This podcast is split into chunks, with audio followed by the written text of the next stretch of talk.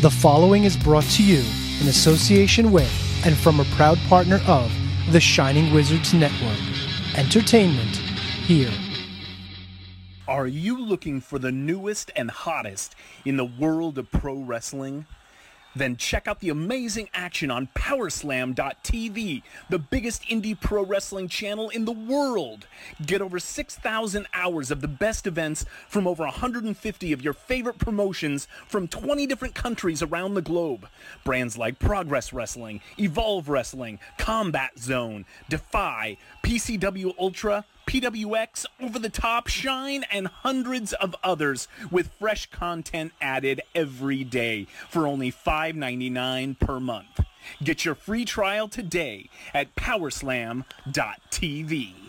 10, 9, 8, 7, 6, 5, 4, 3, 2, 1.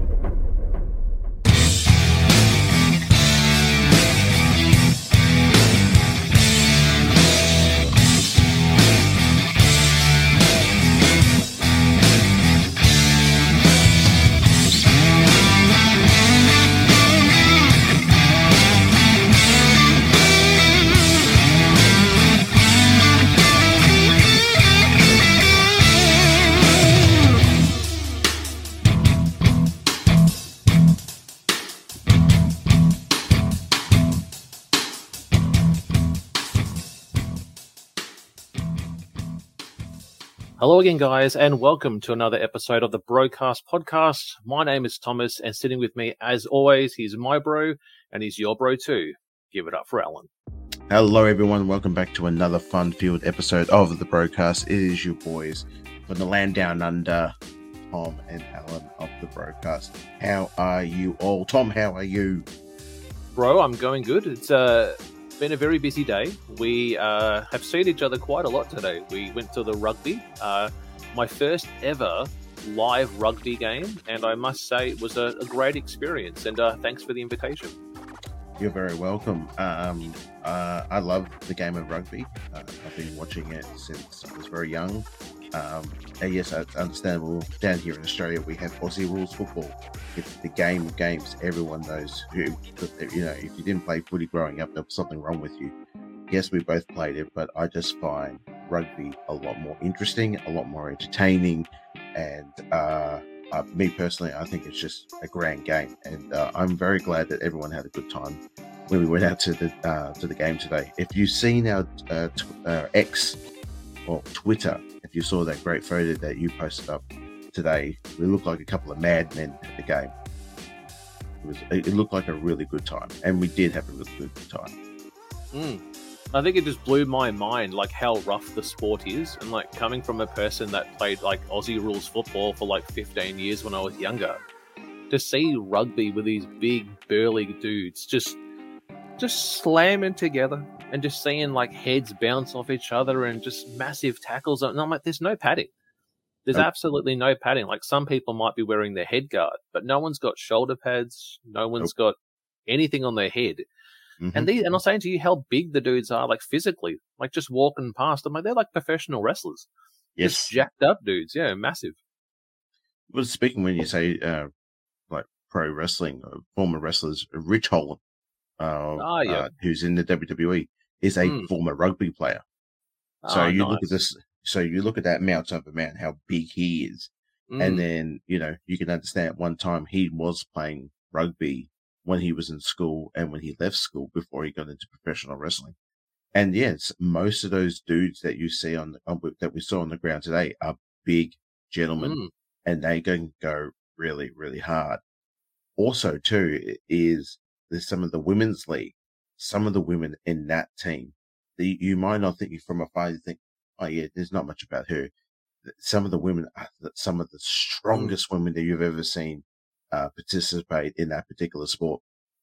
But sometimes they even hit even harder than the men mm.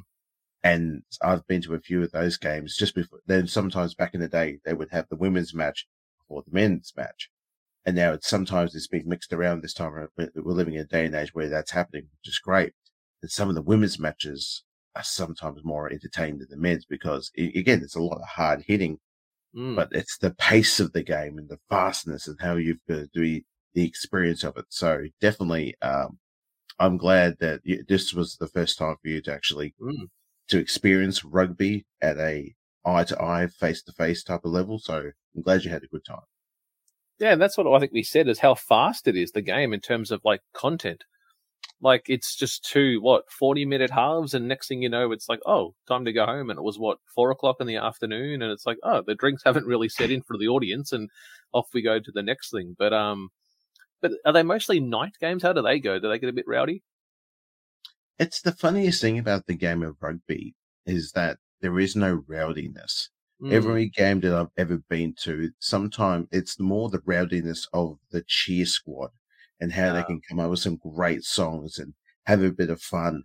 And you can sort of tell that by the end of the game, you're shaking hands with the person that you, you know, who is going for the opposition. And then Mm. you're having a good time with them. And then next minute you're down at the pub drinking and having a few beers with them. It's very different from Aussie rules football because mm, that's a game that everyone takes extremely serious. And, you know, you could, but, you know, you could go to a game of Aussie rules football and you always have those particular people who take the game so serious. And when they take it serious and their team starts to lose, they start to drink and drink and drink and drink. mm. And next minute they get the cockeyed look and going, what you just say to me? You can't say that about my footage home. That's important to me. And next me, this guy wants to fight you. Mm. My experiences of going to rugby, you don't really see that. Majority of the time, as I'm saying this, we're going to a game, you'll see a lot of, it's very family orientated. Yes, Aussie rules football have that, but unfortunately, sometimes that's uh, where a lot of people go to these games and let the hang, hair hang out and make Mm. fools of themselves. Where I see as rugby, there's a lot of people that want to let their hair hang out. Like we have, uh, when you're drinking with these people, these are big men and these Mm. are people I'm actually talking about. So these people are actually like, it, it could take a lot of drinking to actually get them quite buzzed. So that's how I know. And then also too, the food prepar portions there. Again, it was, you can just walk down and you can get yourself a giant burger, chips and, Mm. and a giant drink and then go around the corner, get donuts, then go around another corner, get a massive hot dog. You know, it, it just, the portions of that is ridiculous and it's crazy. And oddly enough, it's super cheap, which is weird Mm. because the economy, how it is working these days was basically going, oh, we've got to make a profit when we do these big game things. Yeah. Well, I think that one thing I notice is that it is a very cheap day out. Like for me Mhm. and my son to go cost less than 50 bucks and we probably spent less than 50 bucks on food. So it was only $100 and that's everyone feeding, everyone getting a drink, everyone getting something to eat. And I would definitely go back. You know, the fan orientation was great. Like I've been to that stadium when they've had soccer and Yes. soccer's very different. You know, soccer is very strong in terms of, well, this side of the field is this team. And if you barrack for the other team, you don't sit on this side. Like you cut the stadium in half, almost like red Yep. and blue, you're over here. And I've been at games where there's been flares, there's been flares in the crowd and flares thrown into players when they're in the corner doing the corner kick. And there was nothing like that at this. It was very family oriented and, uh, yeah, definitely keen to go again. But if you haven't checked out our Twitter guys, you can see a, a nice selfie that we took of me just being in total shock of some of the massive tackles and hits that we've been seeing. I have noticed the chat has been lighting up. So thank you everyone who are actually tuning in. We've got Cage My IQ. Thank you guys. Thank you there, Bakley turning in. We've also got Justin from Just in Time, Salu family. Thank you, Justin, for tuning in for this episode. Always have to give thanks to our tribal chief, uh, the head of the table of the Bloodline Network. Uh, What's up, brothers? Thank you for joining us. And also, I think Cage has just put in uh, Jordan of the Eagles used to be a rugby player before coming to America. So there you get this idea of people, yeah, moving different sports. Because we've actually had a few AFL players, I think, that have actually joined Yes. also the gridiron there in uh, in America with the what National Football League. That too, and also we've had some American players come Mm. over to join of the Aussie rules football. Um, there is a gentleman who plays for the, believe it or not, I love how we name our teams down here in Australia. We have a team called Collingwood. It's named after a little portion, little uh, regional state down here in Victoria. and it's also so they're known as the Collingwood Magpies. That's right. We named some of our teams after birds, and the the bastard bird, that that type of thing. That tr- during this time of the year now that we're coming up, will be swooping at people at random because you're too close to their nest, so you need to piss off. And um, and, and really quickly, they could almost take your eye out. And I've yeah, serious. Seen news reports of people getting a magpie beak to the eye and losing their eye. And I remember Mhm. getting swooped when I was a kid, and I used to have one of those helmets, you know, with like the, the metal thing sticking out Yeah. the top. So when they fly down, it knocks them back. But I have uh, definitely heard that, uh, yes, it's dangerous. But you do like that they actually, yeah, we, you know, we got an eagle, but now let's go magpie. It's like that's the most Mhm. annoying bird that we have. It's almost up there with the crow. Like that's you wake up to it every day, but Yes. the magpie, you- don't like it. You don't want him near you. You're just like, dude, just go away. Just leave us Yes. alone. it is a bastard of a bird, and uh, we have a, a American player who plays for the Collingwood Magpies. His name is Mason Cox, and Yep. he also has a podcast as well too. And he is quite entertaining, I must say. And Nice. uh, he's a good. He's also a good uh, follow on X as well too. Mm. Um, if you're looking for a bit of a laugh, and he actually takes he's because he lives in Australia. He um, he's actually adapted some of the Australian humor, which is you know you have to you you got to survive down here having this particular type of dry, uh, self and uh, self absorbed type of behavior and attitude about yourself. You really got to Mm. look. You know, if you're not making fun of yourself, you're going to make fun of your mate. But then you don't go too hard on your mate. You're going to go hard on yourself. So that's how it Mm. works. Well, that sounds like a typical episode of the BroKast. Uh, yes, it put me down, not all the way down, but enough that I know that I'm down. So, Yeah, that's right. Don't get too Well, comfortable. in terms of how you can check us out, guys, you can listen to us Apple Podcasts, Google Podcasts, Podbean, Castbox, Castro, and many more. So wherever you can get podcast apps, simply type in the BroKast as it says on our banner. T H E B R O K A S T. Uh, we are everywhere and we have been around for coming up to the end nearly of season 7L. And to think it's been a busy year. Um, so our season started in October of last year changed the format a little bit, went from doing entire pay per views or SmackDowns or Raws and just sticking to a match or two. You know, there's a lot going on in the world in terms of pop culture, entertainment, gaming, and wrestling. And we thought we only catch up once a month. Let's use this time to talk about everything and can pack it into a nice hour and a half show. And it's been great. I would say the numbers that I've seen for this season have been great. We've covered some interesting matches from the world of Heidenreich and Alabama Doink. We did their, uh, duo of matches, and they never got to do a trilogy. They never got to do the rubber band, did they? Hmm, Yeah, no. it's all right. We we didn't miss out. We we we didn't get this. We didn't miss out, did we? Well, I was going to say nothing could beat the first one. Like that first match was a classic. Uh, you know, who t- who show me where they take wrestling onto the street. I like that. Let's stop real traffic. Let's make people beat the horn. Let's fight over in a garden. Let's smash up cars. And the second one was just a little bit of a cluster with a drone just flying over. And I think I did tell you. I think we I sent you the link of the actual drone footage of that match. So you Mhm. can go on YouTube and either watch the hand cam, the steady cam that was being done, or you can watch the drone camera, which is just bird's eye view for about 15 minutes. But yeah, we've covered some other great matches. You know, Cody Rhodes, uh, what Seth Rollins. Most recently, though, we've been doing quite a lot of TBK vaults. We've been putting them up. Our last episode was a TBK vault. We put up Walter versus Ilja Dragunov, the rubber match actually from NXT Takeover 36, and that was a great pay per view all up and a great Mhm. matchup. Any comments on that last EP? Uh, I remember when we first did that. Um, we watched that match uh, in particular in that pay per view, and just how much of a hard hitting match that was, and just Mm. real. Um, and I had never watched it before, and we were both thinking, "Yep, Walter's got this. He's ma- smashing this shit out of Dragunov." And then next minute, you know, he gets the one, two, three, and I remember you hear it on the show. You and I go, "Holy shit!" He just got the win. We did not expect that. And there was massive cheer. It was, it was good, good match. And the TBK vaults are always a go, fun to go back and listen to. Um, especially because I'm, I'm again, I don't really go back and watch, listen to the show. Sometimes I'll go back and listen to like certain bits. And then some of the bits of the end. Of, if you guys stick around and you listen to the podcast version of this, and you go back and listen to the TBK vaults, um, I don't even have any memory of most of these TBK vaults, and I don't know where the you find them. And when you put them up, man, it's like, damn, son, where did that come from? Just some real mm-hmm. random shit.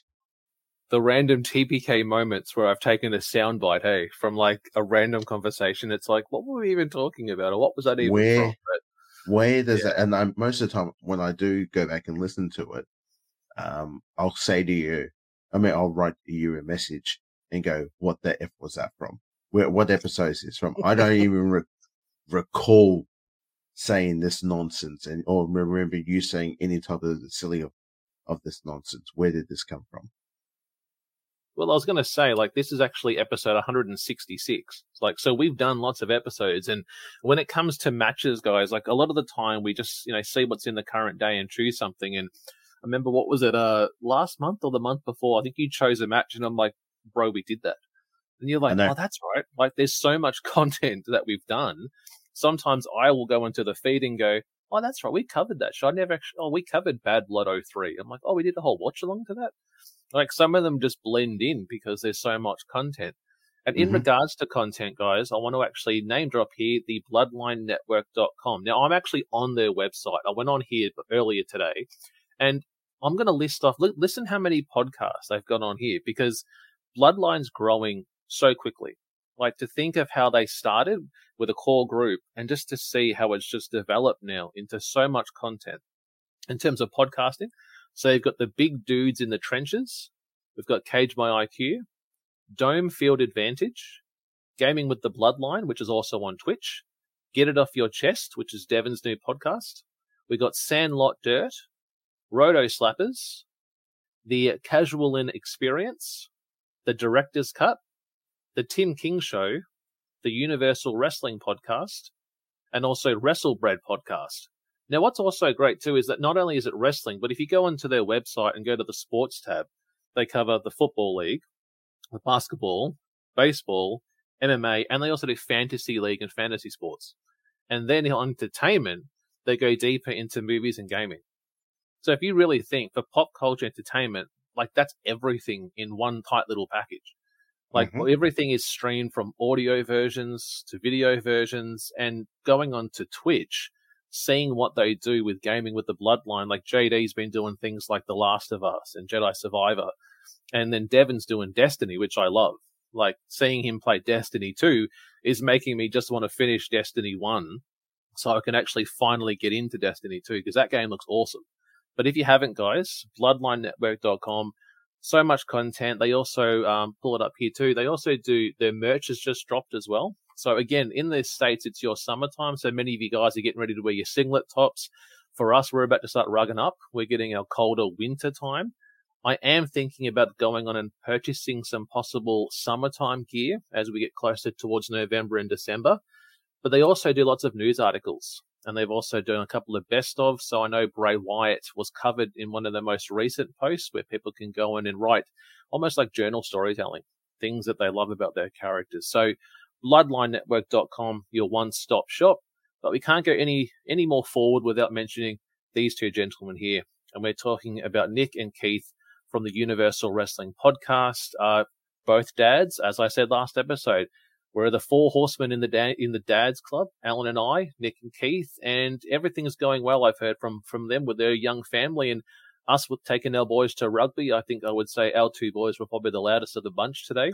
Uh, for a few times we had audience members turning to look at us, and it's like that's not us. That's that's the little ones, the ones that are screaming and kicking the chairs. It's the cloned versions of ourselves, uh, much mm. younger versions from back in the day uh, that we that you and I were both doing that when we went to football with our father.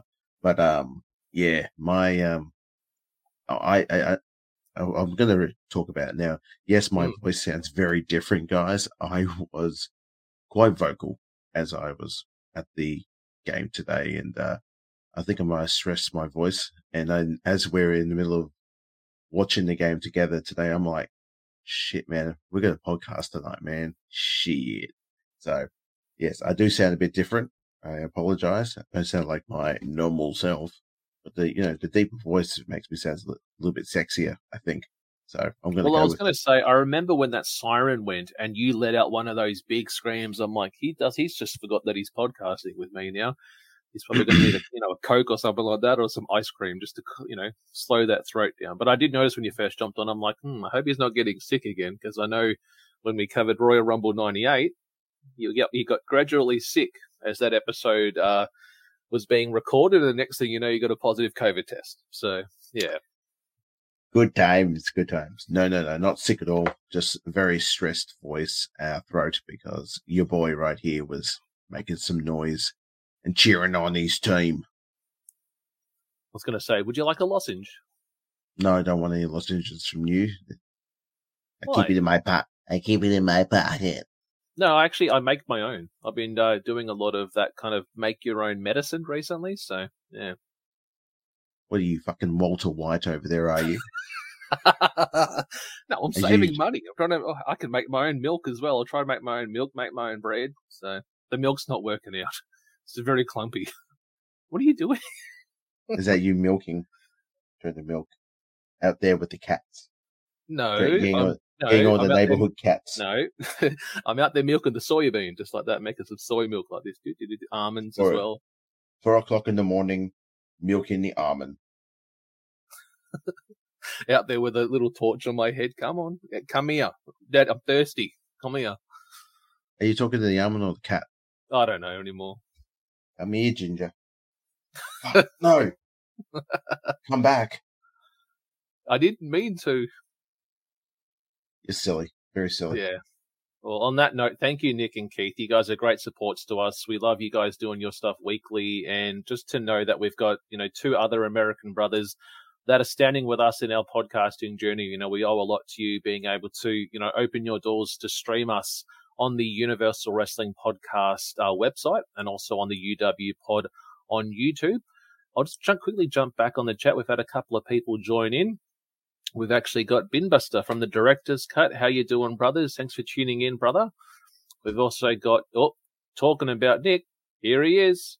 Here we go. What's good, boys? Hello, hello, hello, hello. Oh, this one's for you from closer. Devonell. Milking cats. do, do the action, though. Do the action. It's what he does. He he sees the cat and he picks it up and he goes, "Come here, baby." He just, I don't know how you do. I've never milked a cat before. Just hold it like that. Yeah. like, Oh, you're a boy. This was taking too long too. Oh, I'm tired. Uh, no, Yeah, just no. don't worry about it. I'll just have dry weepings. Don't worry about it.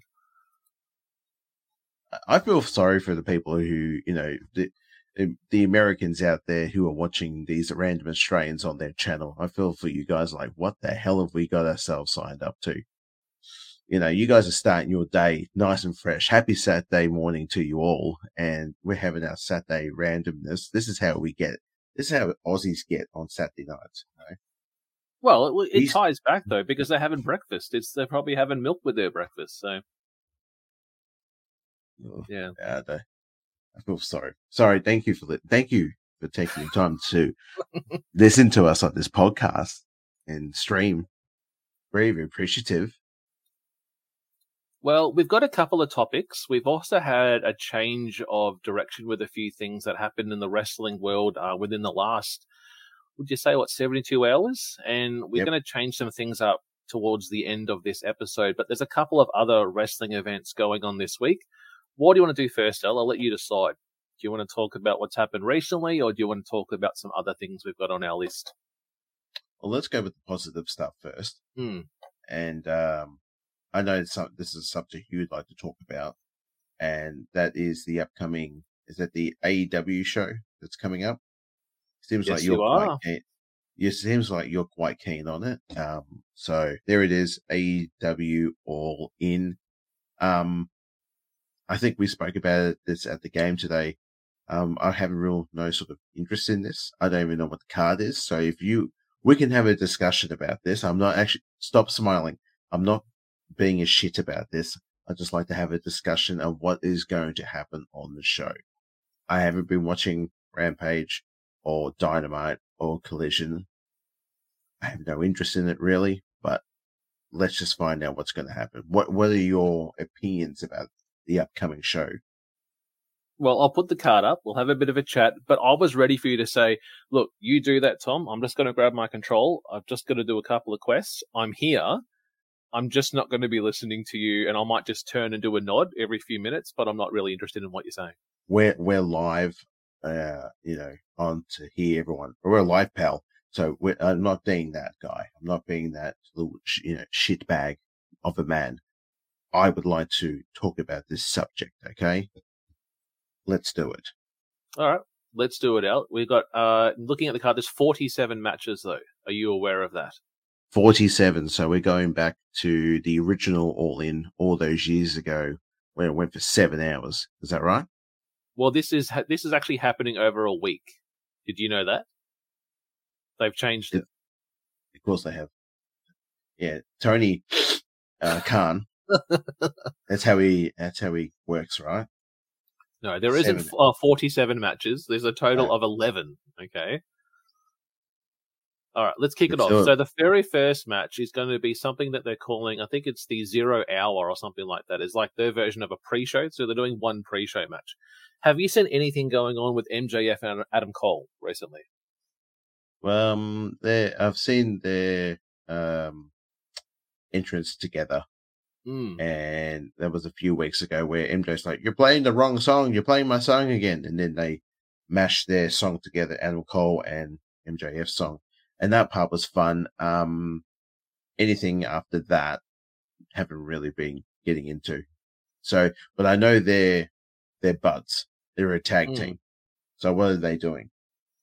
So they have been teasing a potential turn on both sides of the coin. You know, it goes back to the, there's a scene where on one of the Dynamite shows where they embraced and Adam Cole with his right hand, you know, patted on the back, almost in the backstabbing action, very similar to what he did to Roderick Strong at NXT. Uh-huh. So they're yep. kind of planting that seed. The fans are really behind them as a team, but you have to know deep down that MJF is the devil. You know, he's the bad guy in this story. How mm-hmm. much can you really trust him? And they've teased things of like, you know, standing behind him, Adam Cole going for a kick, and then, oh, no, no, no, I wasn't going to kick you. You know, I was going to give you a hug. Or MJF was behind Cole to do something, turns around, oh, no, I wasn't going to hit you with a diamond ring. I was just, yeah, just putting it on and I'm here. So they're actually getting a shot at the Ring of Honor World Tag Team Championship. And this stems from the fact that they lost a championship opportunity against the AEW Tag Team Champions, FTR, yeah. So Aussie Open. So they're a very good Aussie yes. tag team. I have seen these guys regionally in Australia. So we're talking about Mark Davis and Kyle Fletcher. So they're actually defending their titles against MJF Adam Cole in the opening match. What's a little background thing to this is that there's a team called the Kingdom. And the Kingdom was Mike Bennett and Matt Taven. And they were a Ring of Honor team. But they actually used to be partners with Adam Cole in ROH. Roderick Strong doesn't trust MJF mm-hmm. and wants Adam to choose him. But now mm-hmm. the kingdom is saying, no, Roderick, you come with us and let's just observe what's going on here. Planting this seed that they might come in and attack Cole or they might attack somebody else. So I see them mm-hmm. getting involved in this match. But do you have any input or any ideas based on what you've learned so far? The Australian team that you're talking about, I've only mm. purely seen uh, their stuff in New Japan, and uh, some of their stuff they were doing over there was fantastic. I think even at one time, I think they were part of uh, maybe like a quick stint at NXT, and that's all I've really seen of them.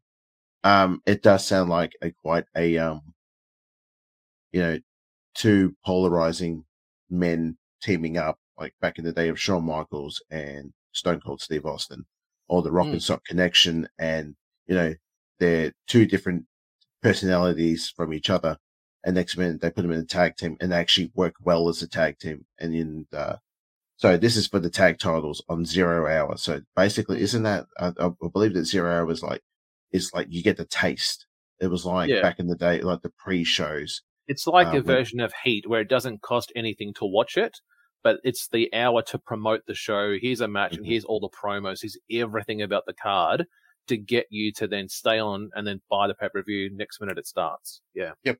Yep. Okay. Or I'll just open up the chat too because we've had some people put some comments in there Let's about that. So Cage My has said, "Do you usually wait until the evening time there to watch Dynamite since it comes on in the morning for you?"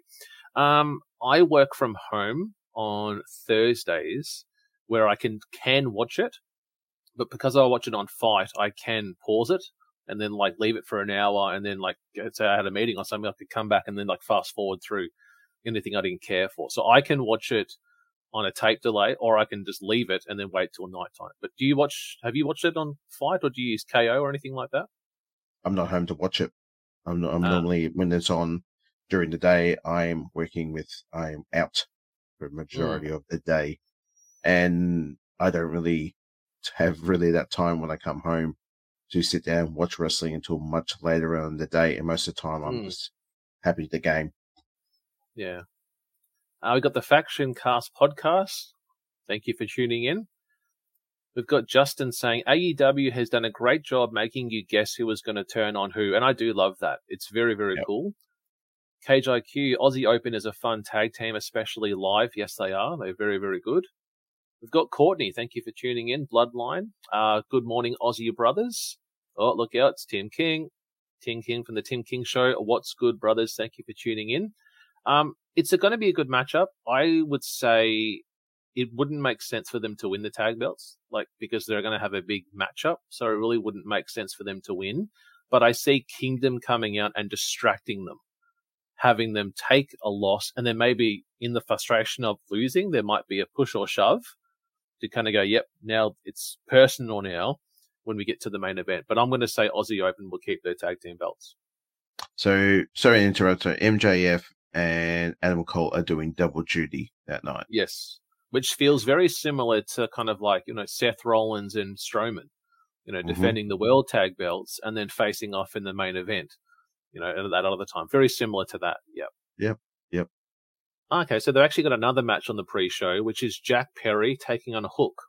Now, this is for Oh, the yes. FTW title. So as we know, Jack Perry turned heel.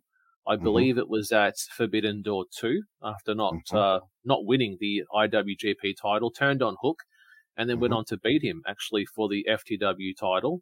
And did you see that RVD made his uh, AEW debut?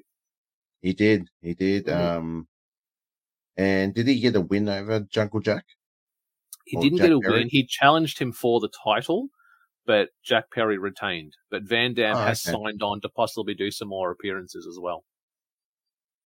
Cool. So who you got here? Hook or Perry?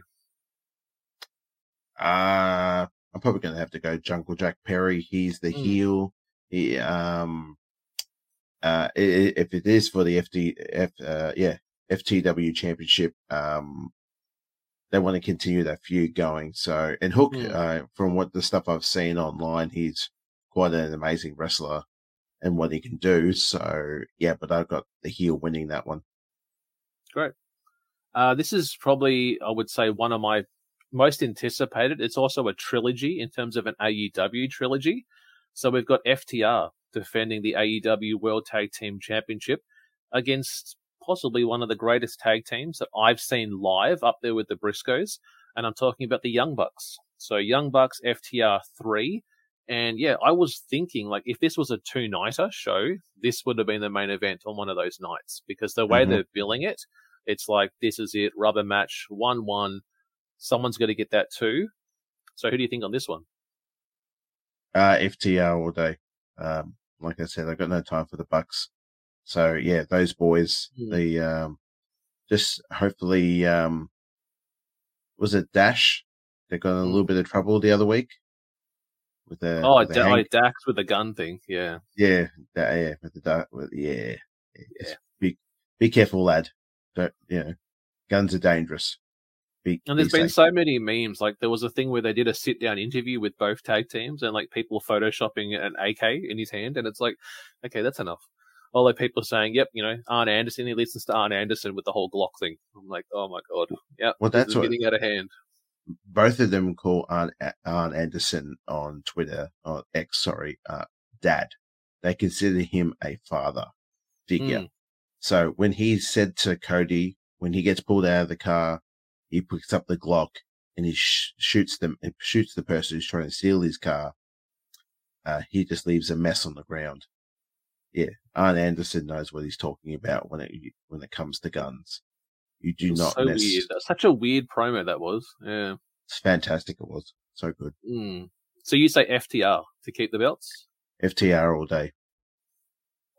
We've actually got Justin has just put in the chat there. Definitely feels like the Bucks are going to get the championships because of the whole recent arrest of Cash. Oh yeah, so there might be a potential.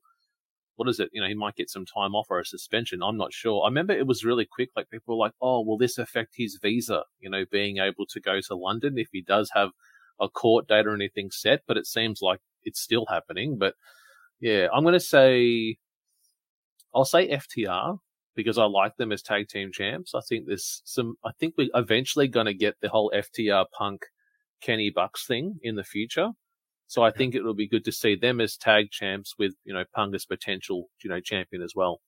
Yep. Uh, this is the only women's match on the card, I believe. So this is a fatal four way for the women's AEW World Championship. So we got um, Hikaru Shida defending the championship against Aussie Toni Storm, Saraya, which is Paige, and Dr. Britt Baker, DMD. I got the champ for that one. She's going to retain the title. Okay. I had a bit of a feeling because it's in London, they might go with Saraya.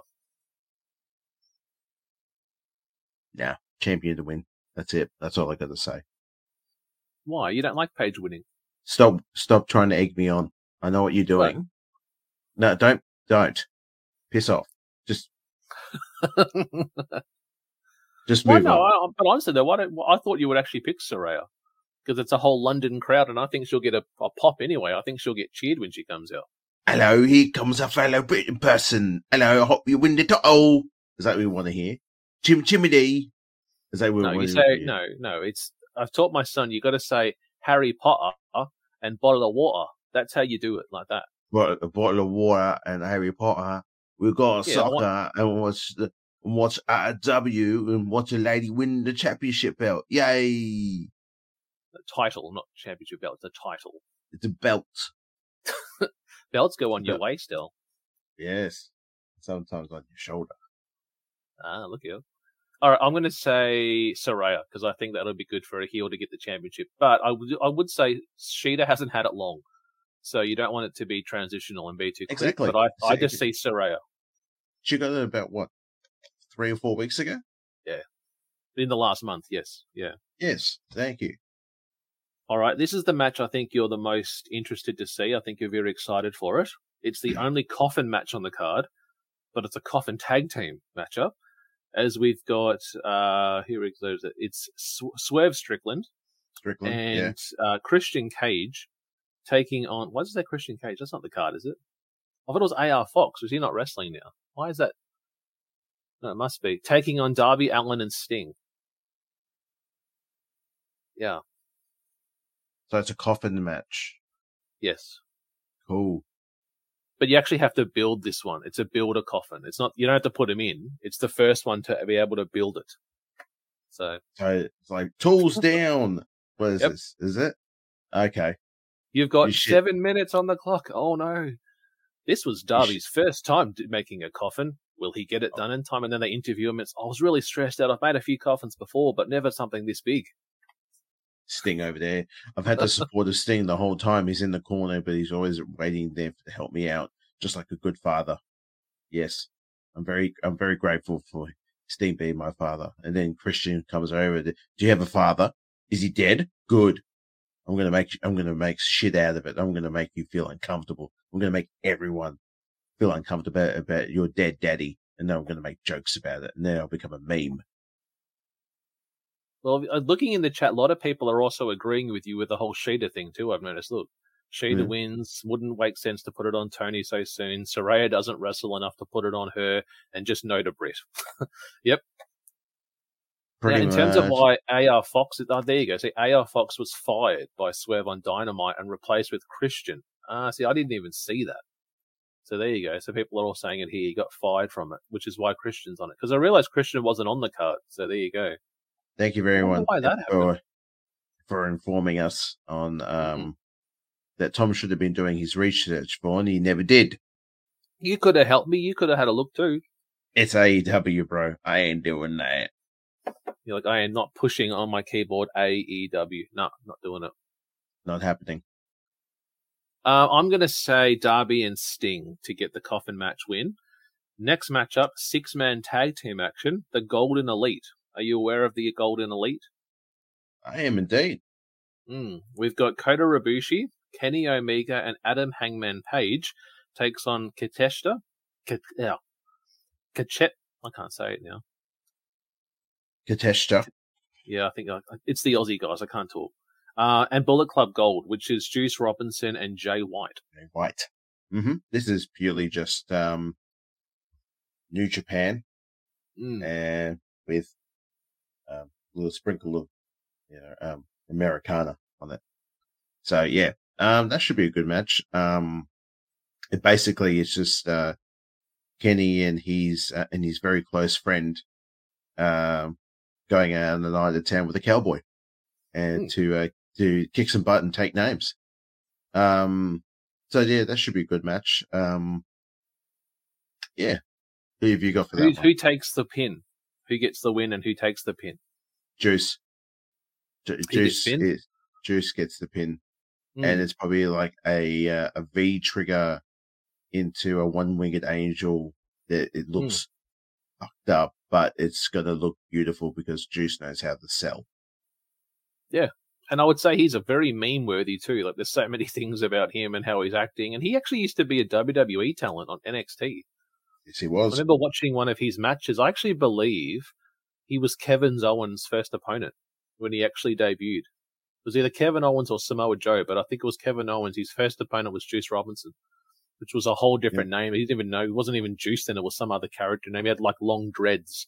It was a real Mhm. kind of hippie, hippie character. Mhm. So hmm um, I'm going to take the actual heels. I think that uh, Kenny, it, for me, Kenny would be pinned. I Mm. think the story that they're telling is to continue the whole Don Callis thing. But I do think big audience though, you know, 50,000, 450,000 people that'll be there because all of London's going. Like the whole world is coming to Wembley Stadium. They'll cheer, you know, if Omega gets a big win. So yeah. Are you really under the impression that entire arena is going to be full? Yeah, I'm going. I'm going there soon, actually. No, you, no, you're not. You know, no, yeah, you're not. Why? You're, um, I don't. I see the arena not being full when you, particularly when you say that.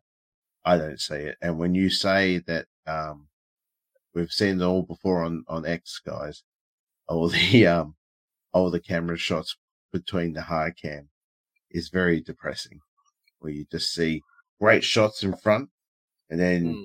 let's take and then the people sitting from in front of the high cam with their phones and you just see what's going on behind the high cam it's like yeesh i can see that happening at Wembley.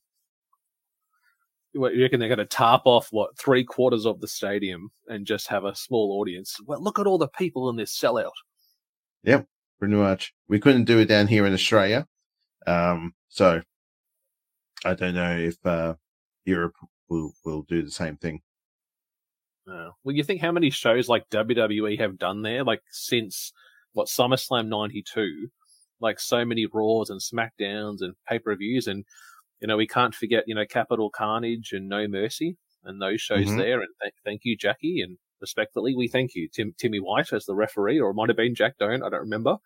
it was, Thank it you, was Sable and, and Sable and everyone involved. Yes. fantastic show all the What perverts out What, there it knows. Oh, what was that? all the perverts know what we're talking about if you grew up in and uh, if you were watching wrestling in 1998 and uh, you got um uh, Capital Carnage, yeah, Carn- Capital Carnage, and you watched that pay per view, and there was uh, during a Mark Mero match, and um, yeah, if you all know what I'm talking about. And if you had on VHS, it was always that it always got really pixelated and weird. um, and kind of shoddy during that match. You all know what you did, you perverts. I'm looking right at the camera right now at all of you. Yeah. Yes, we all like wrestling and everything. So yes. Wrestling's for everyone, right, Tom? hmm All right, next match, eh? Uh, what do we got? Fucking dweeb. Oh, look out! We got Stadium Stampede, which which I joked to you about today because we were sitting inside AAMI Park, guys, which is you know a nice size stadium. I reckon capacity probably what 30,000, 25, 30,000 they would get there. And I said, Mhm. hey Al, this arena would be awesome for a Stadium Stampede if Tony Khan ever bought AEW to Australia because they have all that space so they could get the golf carts and all that stuff and they could, you know, tape it all over there. And you just looked at me and were like, no, that's not happening. And I'm like, it will, it'll be really cool. So also Stadium Stampede mode is actually an AEW Fight Forever now, guys. And I haven't tried it yet because I've been streaming my CM Punk Road to the Elite, which you can check out on the broadcast on Twitch. Uh, I will be doing that. But this match is Stadium Stampede. Now, it was meant to be, I think it was six on six, but it's become five on five because there's been a couple of injuries. Yes. So we've got Eddie Kingston, who's actually back in AEW. He went to Mhm. ROH, did some stuff with New Japan for the G1 Mhm. Climax, and now he's actually come back. So it's Eddie Mhm. Kingston, Orange Cassidy, who's the Mhm. international champion, Best Mhm. Friends, which is Chuck Taylor, Trent Beretta, and also. Penta, because I think Rey Fenix is injured Mhm. and they're taking on the Blackpool Combat Club. So we got Moxley, Claudio, Yuta, and these two guys came back. We're talking about Santana and Ortiz, and they've Mhm. actually joined the heels for this match. yes, what do you think about this one? Uh, it'll probably just be a cluster of violence. Um, they're just going to mess up a stadium. Um, is it going to be like all the other um, Stampede matches where it's all filmed the night before and you just watch it on the screen while you go get a beer and some popcorn and go take a shit on the toilet? Probably will be. Hmm. Well, because that other one they did, which was like Anarchy in the Arena, that was live. Like that was like Okay. taped in the crowd with separate camera Okay. crews following them out the back. Where these are predominantly done pre-taped, as you said. Like they when they did it in Jacksonville, and they had FTR and stuff, and they had what Shawn Spears, and other times like the first one, which had Matt Hardy and things like that, and what one of the young bucks just doing that suplex, you know, from one end of the football stadium to the other, and the whole time I'm just cheering him on as he's doing it. I'm like, this is wrestling. This is what wrestling's meant to be. So, yep, That's it's wrestling, definitely, definitely. Yep, definitely. Mm. so who did you who did you choose? Well, um, I saw the passion. I saw the in uh, Eddie Kingston's voice and how Mm. he spoke on. Um, he had an interview with Renee, Mm. uh, who is John's wife, and then it was like, you know, he, what did he say to her? He was just like, "Can you explain it to me? Can you explain it? Why? Why?" And she goes, "I can't. I don't know what to say." And he goes, and he pushed the mic away from her. Mm. Like he goes, no, I don't want to talk about it. It's just like I need to know. He goes, no, and you could just tell that she was just like, I am reaping the the bullshit that my Mm. husband is causing onto this onto this company, and it is not fair. So you could Mm. tell. But again, Kingston is God. I, I see him. He gets on there. He speaks from the heart. He's a passionate man when it comes to wrestling. Um, I saw his great stuff that he did when he won the um the championship belt over in um, New Japan. How Mm. incredibly humbled that he was. Um, so in this match, probably the good guys will win, just to send everyone ho- sort of home happy. So yeah, Mm. Kingston and his team. Okay. I'm going to go the other way because I think it, I think one storyline that's coming out of this, and I like to kind of look at it and then do an overall. Where are we going? Like, what roads are we opening? One of the things I was thinking was there's going to do a, a Mox and Cassidy feud, and like Okay. thinking of how long Cassidy's been international champion. It's like, well, Moxley's never had that belt. Yes, it's like a Mm. secondary title, but maybe that'll be cool for him to win it and drag it around with him and chuck it in the ring like Stone Cold Steve Austin and th- pick it back up and pose with it. So I Mhm. see Mox getting the win, beating Cassidy to set up an eventual match between them eventually Okay. down the road. I think it'll be I don't want to say bloody because that's what the Anarchy in the Arena is. It's like barbed wire and tacks and everything like that, like blood and guts. Where this will be, I think, I don't know. I don't think it'll be pre-taped, but I think it'll Okay. be, you know, you two go that way, you two go that way, and camera crews just follow. And it'll just be one of those entertainment spot matches, and it'll have some tie into the game, I think, as well, you know, to promote that the modes in the game as well. Okay, we've got four matches to go. This is a match that I'm really keen, and it actually just like came out of nowhere in terms of the booking of it. And we're talking about Will Ospreay versus Chris Jericho. Hmm. What do you reckon? This looks good, bruv. Um, anything that Will Ospreay does is fantastic. Um, I don't know how Jericho is going to keep up with um, Mr. Will. Um, it's going to be a barbaric match towards him. Um, again, I like Will Ospreay's wrestling. He's he can do some amazing stuff. That guy. Um, maybe Jericho of old, of maybe 1996, 1997 of the Lion Tamer Jericho, and Ospreay would would have like some mega matches. It would have been great. Um, Jericho again. It's just what happens with all of us now. You you know you get older, and so I think it should be an interesting match. I don't know how far Jericho will go. Um, he knows how to take punishment, which would be good because it would just be kind of fun to watch him get beat up. All the while, um, Ospreay's just screaming "bruv" at towards him. So, um, yeah, I've got Ospreay for that one. Mm.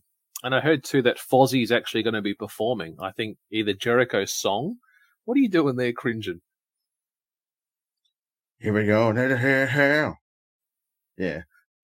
Wa- They can't do break down- the walls down.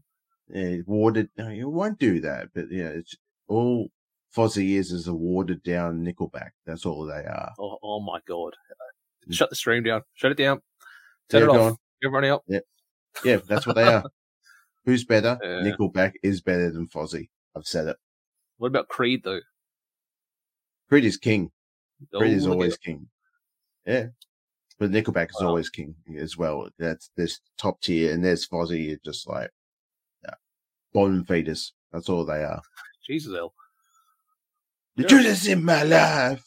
That's it. Well, I think it'll be good. I think I'm just noticing the chat there. Look at the Cage My IQ. Look at this photograph. Yeah.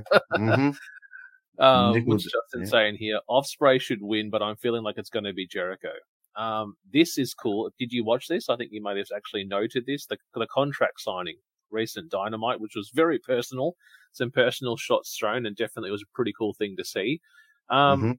I think if Offspray were to beat Jericho, as he said on that promo, you know, within a span of what less than 90 days, to have beat Okada, Omega, and Jericho, that's a pretty good number of ticks off the resume. But I think I see Jericho getting the win because he is, you know, one of the greats. I think he's the main guy. He's on. He, he almost is the Hogan of Hmm. AEW. He is the star. He is that character. He can work a heel. He can work a face. He can be in a faction. He can know how factions. But I see him getting the win. But again, it's in London. Like the Yeah. crowd are going to be behind Ospreay, even though he's working a heel. Jericho's kind of working a face. They'll be pro him, but I'm going to say Jericho with the win. Okay. Oh, that's interesting. Cage just put in the that? Ospreay and MJF's contracts are up on the same day, on June first, two thousand and twenty-four. So, Hmm, look out, NWA. yeah, Okay. M- MLW. No. I was going to say XPW, but let's not say anything about them. No, no, no. Let's not do that. No. All right, next matchup. Uh, now this is a, the singles match for the real World's Championship. We've got CM Punk defending that title against Samoa Joe, who is the Ring of Honor World TV Champion. Okay, cool. They're going right. They're going old school with this one here. Um, bit of CM Punk and uh, uh, Samoa Joe from definitely from the old days of ROH. Um, it could be a good match. We we did see this match on Collision many moons ago, and uh, so um, I don't see Joe winning the heavyweight champion, the real real championship. Um, Phil will probably get the win and get the W, and Mm. then go online, or then you'll hear a, a, a report about him that Joe was a little too, a little bit too rough, and then next thing you know that uh, Joe will be off um, Collision and he'll be moved over to the other show, other shows, and uh, soon the uh, the Collision show will be called the, just the CM Punk show, where he will just have the entire show to himself, uh, because everyone's just a little too rough with old Phil. Yeah. Mm. Yes, I think he's building up a bit of a list of people that he, he either doesn't want to work with or they don't want to work with him. So Mm-hmm. It'll just end up being CM Punk at FTR, just on Collision. That's it. I'll wrestle you, Dax. Next week I'll wrestle Cash, and then next week Cash, you wrestle Dax. There's three weeks of tapings right there. Now they'll probably have a six man tag against the the invisible uh, invisible tag team, just like the old days where you know when the um, some of Jim Cornette's favorite shit is the uh, the man who fights the invisible man in the ring. Oh, the invisible yeah. Was that GTW? Yeah. Some of the Mm. silliest shit on the planet? Just watching a grown ass man flip around and start wrestling, and Mm. shadow wrestling, not shadow boxing, shadow wrestling against an invisible person. So. Mm. What did I watch the other day? I watched some Pro Wrestling Guerrilla with what uh, Jushin Liger doing the uh, what was it? It was like some I think it was the Cha Cha Cha dance or something like that in the middle of like a ten man tag. I think even like Champa was in the match or Ricochet or something like that. It was just a real cluster Hang of like talent from uh what PWG. No, no, this is the. I know exactly what you're talking about. This is the Mm. thumb spot where the thumb spot was up Yeah, the bum, That's and it. everyone got everyone got controlled. Mm. And there's like a lot of slow motion punching and oh, getting the move like that. Yeah, Silliness. nice. Wrestling's for everyone, guys. It's entertainment. Tom puts on his AEW hat. Wrestling's for everyone. the big massive hat just chunk down like that. Yeah. All right, I'm going to say CM Punk for the win. I think Punk won the last matchup, which was which you said, which was the uh, Owen Hart Cup to get to the final spot. Um, I see Punk winning it. I think we're going to get eventually Punk MJF in a champion or champion for champion matchup. I don't know how quickly they're going to do it. Is November too early? You know, that's full gear. Do they wait till Revolution and go towards March? But I would say CM Punk gets the win. Uh, six man tag for the AEW World Trios Championship. We have House of Black, which is Malakai, Buddy Matthews, and Brody King, taken on the acclaimed and the returning Billy Gunn. Yeah, supposedly this is meant to be Mr. Gunn's last match. Supposedly, is that true? Or he's? I haven't, uh, I haven't seen anything about it, but I would Okay. think it probably would be. Yeah. because he did do that thing a while ago at the last. I was just a show. I Mm. think I remember seeing it online that he took the boots off. Yeah. And when you see uh, a veteran that is Mister Gunn do that type of antics, that obviously means it's like, well, it's time Mm. to time to hang him up. Um, he's the only the only active wrestler of D Generation X that is still going today, Mm. and is fit he is the man is still looking after himself. Um, so, um, House of Black have held held onto those titles for quite a while. Uh, it would be a nice little um, send off for Billy to to win the championship, um, with his ass boys and get the win. Mm. So, yeah, it would be kind of nice to see him get the win, and then maybe after that he holds the titles up and then gives the titles to his, you know, his um, his fellow tag team, and then he jumps out. They get someone else to Hmm. join the, the fray, and you know he rides up into the sunset and does what he does best behind the scenes and helps with the young talent. Well, I think if you're going with the acclaimed and Billy Gunn, that means that's the only match so far that you've chosen a title change. So I kind of agree with you that that's the match I think that'll also have a title change. I think it's something that, like, Billy Gunn's always been the manager of the acclaimed when they were tag champs, but as a trio, they've never won the trio's tag belts. Yep. So I think it would be cool to see that, but I really like House of Black. Like I Same. like the whole House of Black rules and their matches where they dim the lighting and they just go out there and destroy people. And mm-hmm. what Brody King reminds me of someone like Luke Harper. Like Mhm. he's massive, but slams you with everything. Like he's jumping off the top rope, he's doing cannonball flips, massive clotheslines. Like he's a big dude. Mm-hmm. And then you got Buddy Matthews, man. Like the guy gets jacked up more and more each week. Massive shoulders, massive traps, and also congrats to him and Rhea, who actually got engaged. I think what about two weeks ago. I think they posted something about that. And then you've got what Malachi. I think he's a great heel. He's a great leader. He's a very quiet leader, which I think is really cool. So I Mhm. want to see them keep the belts, but I think we're going to get Billy Gunn and the Acclaim take the win. Cool. We've got some comments here. We've got Justin saying the acclaim to Billy Gunn was uh, wins unless it's truly Billy's last match. Then the House of Black wins. Yeah. Yes. All right. That brings us to the main event. Match number 11 for the AEW World Championship. The challenger, Adam Cole. The uh, champion, MJF. Uh, MJF to win this one. Adam Cole probably won't have a chance. How small he he's a little smaller man he is. Yes, you just pick him up like that and you just put him on the microphone there. Yeah, do a little dance. Adam, go do it, do it. Um, yeah, I don't see him winning. Um, I Mm. did see a great tweet uh just yesterday, I believe, maybe when yeah, it was yesterday. Of MJF's mother is going to be um at the show Wow. Okay. and he instantly his response was "f off, mum, I don't need you." Jesus. So he lives his gimmick day in Mm. and day out. Uh, the devil. Um, so I don't want to see any bullshit antics with some people in the back. You know, Roderick Strong and um the Kingdom getting involved. It's probably going to get involved with the tag team match.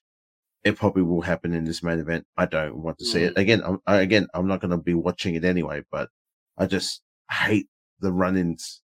Again, we got that so much during the um the Bloodline storyline with the Usos or Solo and all that stuff. So, um, let's just have a wrestling match. I know that's, but doing them both, although Mm. Adam Cole and MJF, they can go.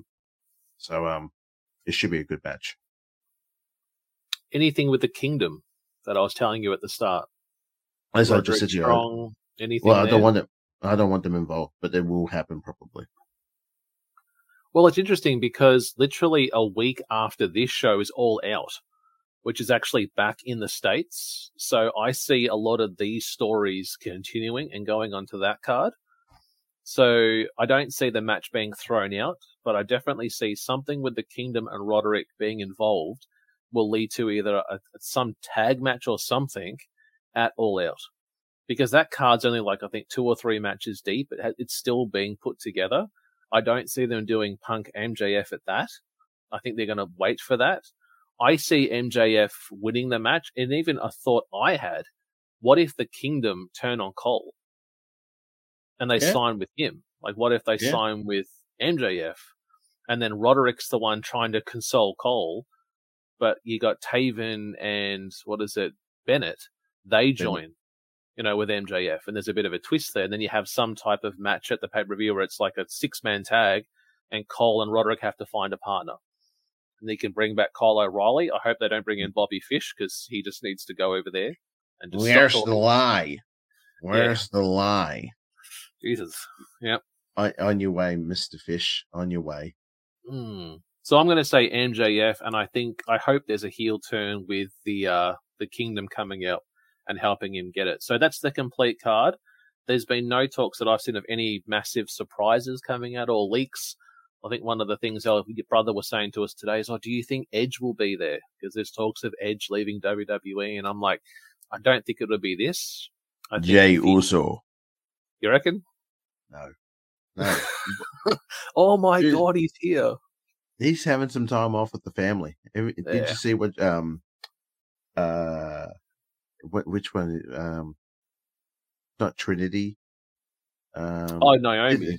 Naomi. Sorry, yeah, she posted up, but then she, she blurred the faces of Mm. a couple of of Solo and uh, Jimmy, and it was like, Yeah. oh, kayfabe, kayfabe is alive, and then the, then the, the photo was then resurfaced with their faces on there. It was like, Mm, mm. and then it's like we know it's we know they're brothers. We know they get along. Mm. You know, but the the stuff that's happening in the ring is not. You know, it's really me. Damn it. Okay, that's nice. But- Mm. they're brothers. They're hanging out. They're having a good time. They're ha- catching up with people. And I, for the life of me, I can't remember who the, um, I think Jimmy posted up a photo of one of his uncles. Um, Mm. who's a very similarity to Rikishi. And then immediately everyone's like, oh, look at the new look on Rikishi. and it's like, that, that's not Rikishi. That's like Rikishi's, you know, un- uh, brother, or it could be like a family friend. Everyone immediately was jumping on, like, look at Rikishi, he got shaved his head. And it's like, it's not. You fools. Stop Mm. it. What do you think about Edge, though? Do you think he's AEW bound? And I'll say that because I just noticed that Cage has just put in the chat there. Edge's contract isn't up until the end of September. So, do you think he is eventually bound for the company, or do you think his match with Sheamus was his last match? He doesn't really need to go to AEW.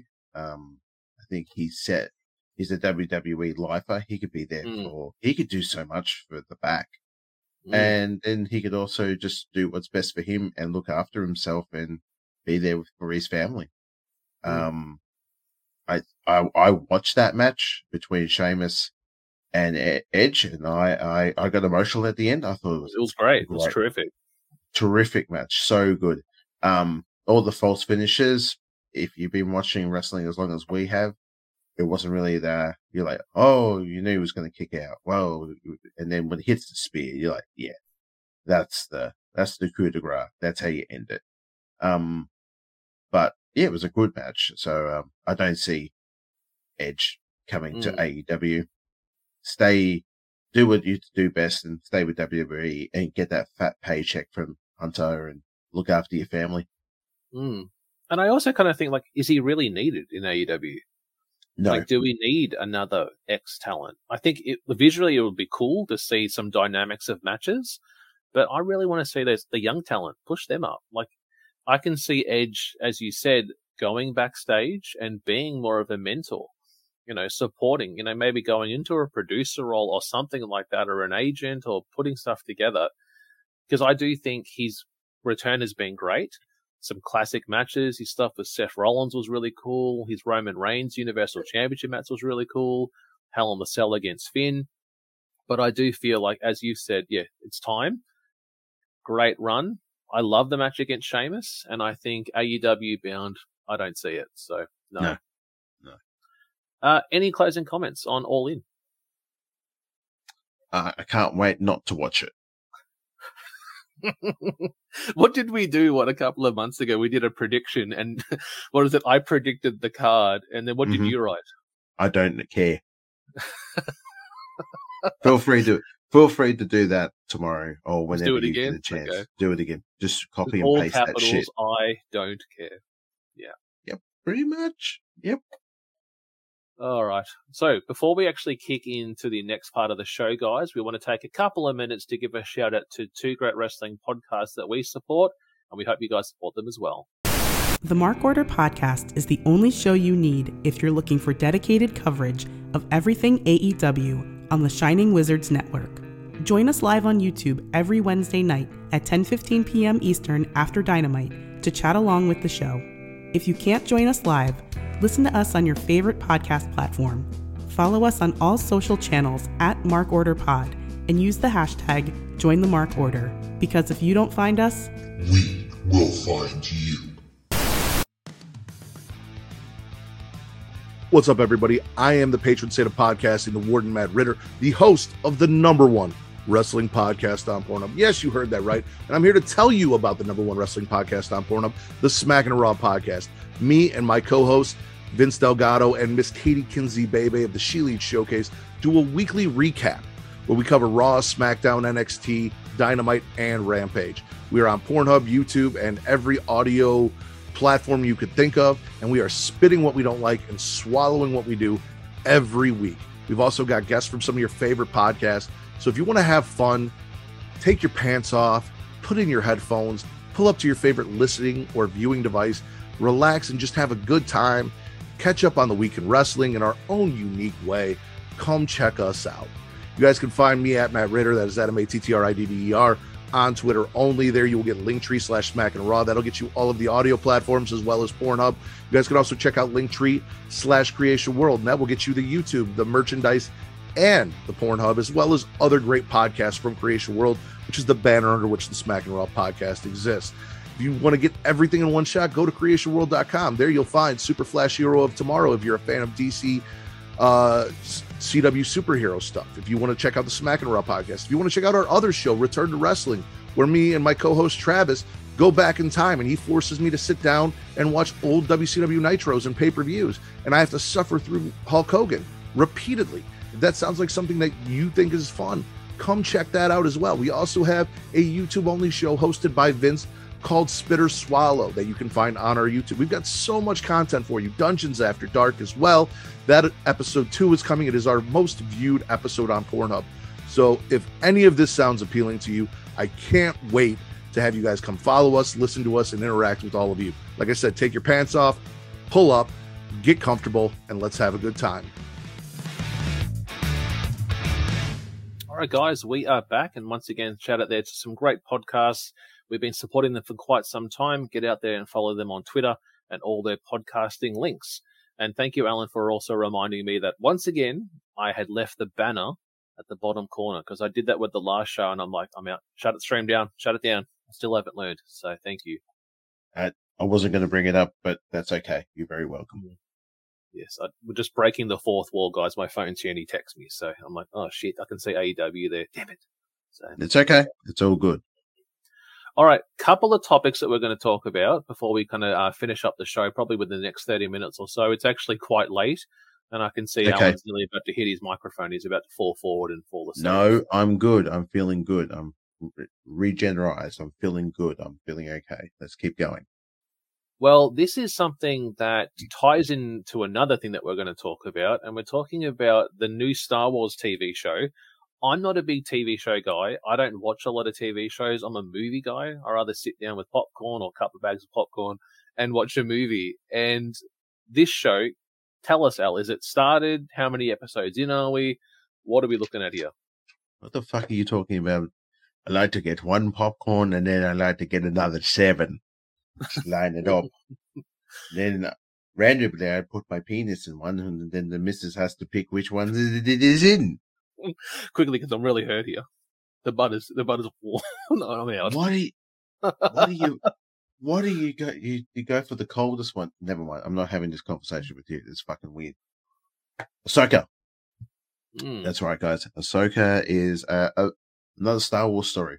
There with uh, coming out of the the brilliant mind of Dave Filoni, of um, who did the the Clone Wars series, Mm. and we first were introduced into Ahsoka in the Clone Wars uh, movie that Yep. came out many, many, many, many, many years ago.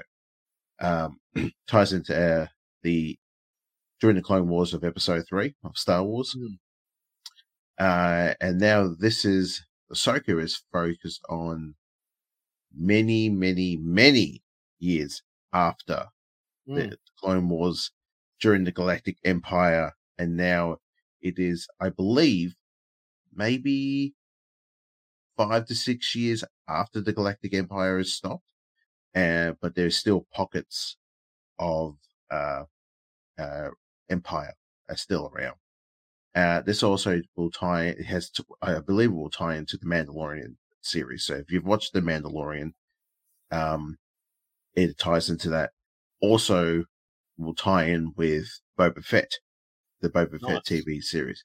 It won't tie into the Obi Wan Kenobi series because Kenobi happened at uh, will pretty much picks up after episode three and what Mm. happened between episode three and episode four of Star Wars. Mm. Two episodes are coming out now on both on Disney uh, uh, of Ahsoka, and we're focusing on the characters that we've seen many times on the Rebel series. If, if you watch the the on the Rebel series on Disney, another great show, uh, animated show too, made by the same creator, uh, mind uh, of the Clone Wars as well too. A, a band of ragtag of uh, rebels get together and basically just go, we're against the Empire in our power, and we're going to do everything to, to stop it. And also, this show had a little bit of aspects of you, you could watch it with your kids and have a bit of a laugh, and then it got quite serious, and then it would some of the things would go over you, the kid you'd be watching with over the head sometimes, and you would look at it and go, "Damn, this is actually quite emotional." Um, and the TV show was fantastic.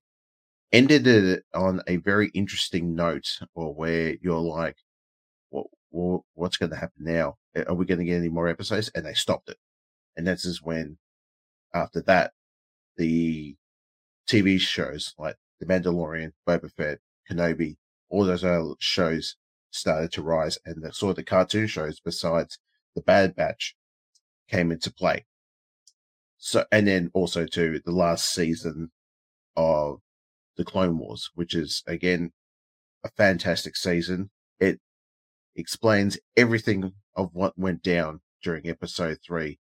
And that very last episode for 22 minutes is an, is a mo- a roller coaster of emotions. You know what's happening. If you've seen the films, if you've read the books, if you listen to the audio, if you even know the Star Wars lore, you know what's going to happen. But you don't want it to happen because it's such a such an emotional show. So with Ahsoka, that we uh, that's currently on Disney now is focusing on Ahsoka many many years on. She's becoming very she's the seasoned Jedi that she was when we first saw her in the Clone Wars. She was a young woman, a young Padawan. Now that we see her now, she is the Jedi Master. And there is the storyline that we're seeing through here that she is looking for a wayfinder to look for Grand Admiral Thrawn. And if you know your Grand Admiral Thrawn character, if you know from the Dark uh, Horse comics from back in the day, he was like Vader's right hand man. He was stuff that Vader wouldn't touch his hands with. Thrawn was extremely happy to get his hands dirty and get the shit done. Pretty much all the jobs that Vader didn't want to get done, Thrawn would do it for him.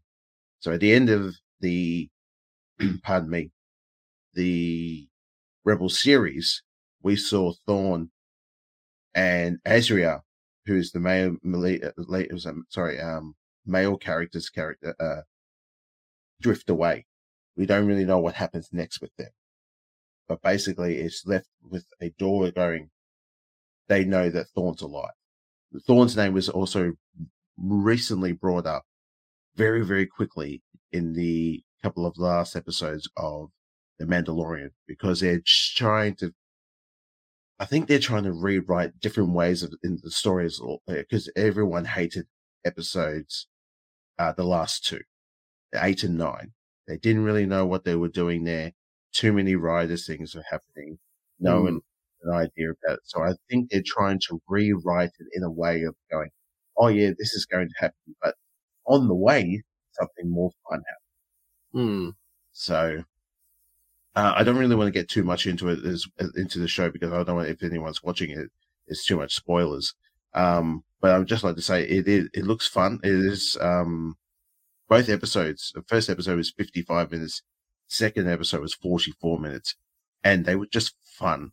They were just, mm. you could tell, um, the Rosario Dawson, when I first saw her as Ahsoka, uh, when she was in the episode of The Mandalorian, you had to double take and go, hang on, there's of all people to bring back in that Mandalorian series, Ahsoka, really? You know, that she was at one time Anakin's Pad, uh, sorry, Anakin's Padawan. But hmm. again, mm. he went to the dark side, and again, there's a lot of stuff that went down during the Clone Wars series where she actually denounced the Jedi way and went mm. and did her own thing. Um, but one thing that's always been uh, brought a lot of joy to me in the second episode, we did see the character of Chopper return. Now, I don't know okay. if you're you, uh, uh, you know no. who Chopper is. Chopper is um, an astromech droid, just like mm. R2D2 also Chopper, if you look in the ways of like what type of animals droids would be, I would see when you look at R2D2, he is like a loyal dog. He is. Hmm. He was always by Luke's side. He was always by Anakin's side in the in the movies. You know, he was very loyal to them. Chopper is not a dog. Chopper is a cat. Chopper is an asshole. And also known in the Star Wars lore as one of the biggest serial killers in all Star Wars lore. okay. I think he has the highest ranking kill uh kill shot Mm, of over a thousand people. good lord. He yep, this one little astromech asshole droid I think wiped out an entire Star Destroyer. Everyone on board died. So, and also too, if you go back and uh, listen to the Star Wars episode that we did for Rogue One, Chopper, the droid, actually makes an appearance. I don't know if I actually okay. did it out. No, no, you haven't No. told me that one. Yeah, Chopper is actually in the back, and uh, there is a, quite a lot of into that movie ties in with a lot of the rebel stuff because there are certain ships in the background, Hmm. there's certain things you hear in the background over the PA system when it's being called. Some of those characters are actually in that show, but to have Chopper return in this episode, um, was fun, and they're just Mm. bringing back these characters. Um, but also too, it, tying into gaming as well with Ahsoka, that she will soon be a possible playable skin in Fortnite. Yeah. Well, really quick before we jump into Fortnite, with how Disney release TV shows, is it like here's them all, watch them at your own leisure, or is it tune in each week? So here's episode one, you wait, and then next week. Because I know some shows just go here, and they just give you all five episodes. And my wife is a binge watcher of shows, so she can watch an entire series in an afternoon. And then Mhm. she's like, oh, and then she watches a series and goes, oh no, I have to wait till next week. Like, and I'm like, well, that's how shows usually work. It would be you have to tune in next Wednesday to see where it's at. So that's what I don't know. Is it like that, or is it here it is? Uh, it's weekly, but we were very we were very fortunate that they gave us not one but two episodes, which was fun. Mm.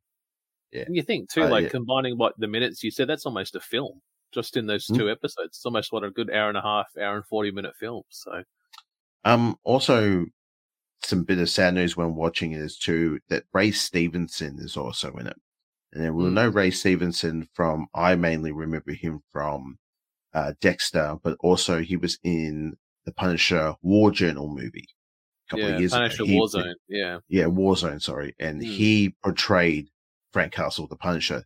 Mm. Um, he is in the mo- in the TV series. He plays uh, sort of a dark Jedi, and after this show was finished, he passed away. Mm. And so, in it was beautiful at the end of the first episode. It came up with a little disclaimer saying from for our friend Ray, and that's how they ended it. It was beautiful, and um, yeah, it, it's great too because we're going to see this character that he is playing in the show continue to be on here, even though he's not Hmm. with us. We're going to watch the show, and, then they spoke about it at the one of the Star Wars get together during a couple of years, a couple of months ago, sorry, for Star Wars Day, and it turned into Star Wars Week, where they Mm. were releasing different things every day over in London, and they were talking about you know Ray's passing and how the cast were just like, we absolutely love this man. He did fantastic. We were actually no, sorry, he was actually at that thing uh, at the Mm. actual show, and then a couple of weeks later he passed. You didn't even think he was sick. It just came Yeah. all of a sudden, very suddenly. But yeah, Mm. it's worth a watch. Um, if you're a Star Wars geek like myself, uh, the only downfall was that um, my partner attempted to watch it with me and ended up falling asleep. So I'm like, hit the hit the bricks, babe. Go sl- go get some sleep. I'm gonna go chill out and watch this show Mm. on my on my downtime. So yeah. Hmm. Well, nice. Well, maybe well the next what we're going to do a TBK live stream three guys in a couple of months. So maybe we can do a bit of a season recap or season review when that actually occurs. Uh, as good. Alan said, this is linking into a current game that we're both are playing, and we're talking about Fortnite. So last night was a, I would say, a funny night for me as my son sat up to all hours waiting for the servers to respond. He sat in a queue for ages. He's like, I'm in the queue. I've got six minutes. And then it's like got to zero and it's like, server's not responding. And I'm like, son, it's not going to be ready. Like, we, you're going to have to wait until like two o'clock in the morning. I said, Yeah, Dad's not going to play it. I won't touch it. I'm already streaming something else. I said, I won't be playing the game. So when you wake up, he woke up at six o'clock this morning, had the game all loaded up. By the time I came and saw him, he was what, two or three levels in. He already had leveled up. Oh, Dad, I've already bought this and I've got this now. And so just for this time, what did you think of chapter three? How did you go?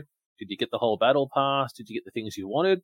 And then what's your views on the start of chapter four? So let's go chapter three. What were your views and what was your final level up number, if you remember? Um, this was a fun season. Um, introducing the jungle lands, the mud, the the thermal weapons, all that Hmm. good stuff. Um, that was that was good. Um, having Optimus Prime in the game was kind of fun too. Um, I sort of went off a little bit towards the end. Um, after I, I had the battle pass and I went to level 100 and I got Optimus and I went, Hmm. well, now, I, now I've completed it. I didn't really go over to the other skins in the game. I, I thought, wow, these are kind of cool, but Optimus was the one I was gunning for. And I'm like, I've completed it now. I can now put the controller down. Well, no, I could put the game down more than I could put the controller down. So I, um, I stopped playing for a bit and I occasionally I jump in. It's like, oh, is anything new in the, uh, in the store? No. Okay. Then jump back out. Um, I, I, I played a little bit more of Call of Duty and I was doing you know, a lot more, uh, Warzone type of antics and that was fun. Uh, that was kind of good. Just jumping with a bunch of randoms and just having, having a bit of fun. Hmm. I think I ended up playing uh the night just the night before the reset and did the um did the update for it. And I didn't stay up all hours of the night waiting for the service to be down. Hmm. Um I did my if you guys check my streaming services out on uh TTV Rosco Bosco, I um I did a couple of streams for some fallen wrestlers that, that and which was kind of fun to do. Um but uh, I think I ended up on 108 and that's as far as I got. I didn't need to go any further. I was like, I saw the prime skin and I thought that's what I want now. And that's what I'm going to get. And then I don't need to get anything else. Hmm. That was it. Yeah, what about yourself? Well, I got to 203 was my thing. I don't know how I did it, and I did it without spending one V buck on trying to level up. Uh, we Good got the Transformers Prime, uh, Optimus Prime, which would have been level 100. You would have first unlocked him. Yep. Battle damaged, I think, was like page two or three, I think, in the bonus rewards. Mhm. But really, after my son got him, he was like, "Oh, I've got him." Like, he didn't really care for the other characters, and I Mhm. didn't even know who they were as well. And then those new anime characters jumped in for the last fortnight or the last, yeah, and I'm like, oh, Mhm. for the last two weeks, yeah, I'll, I'll do them. I'll try and play them and earn them. But again, I'm, I don't follow a lot of that anime content. Yep. But yeah, the season really didn't jump out for me. Like the ruins was cool, as you said, the thermal weapons, the mud location, and then looking at this season, we've still got that. Like that didn't leave. Yes, there's a whole heist theme to it, but we Yep. still have the ruins. We still have, you know, all that stuff going on. Um, yeah, I would say, you know, to be able to, the grind was good, but to know that I didn't spend one bit of cash money to do Good. it. Like I went to 203, I think we were 207 or something like that. We ended up, but we got everything we wanted, purchased everything. And I said to my son for this one, this is till October. Like Mhm. we don't have to rush this. Like this is going to run until at least what second or third week of October. We've still got a while to go. Let's just Mhm. ease ourselves in. And he's like, "How much would it ta- would it cost to level up twenty five times?" I'm like, "We are not doing that. I I'm not spending V bucks on it. We can grind it out and do it.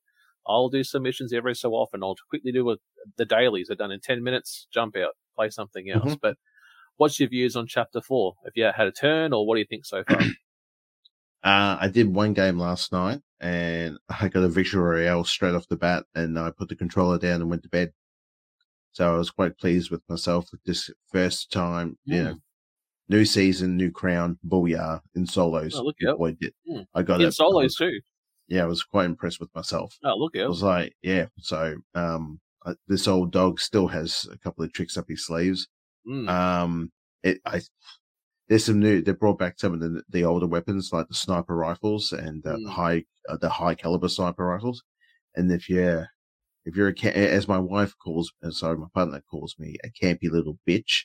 So I'm in the bushes, and when I'm gaming in the bushes, I'm any little chance, bang! I'm, I'm Mm. just instant takedown. Like I can't help myself, just done.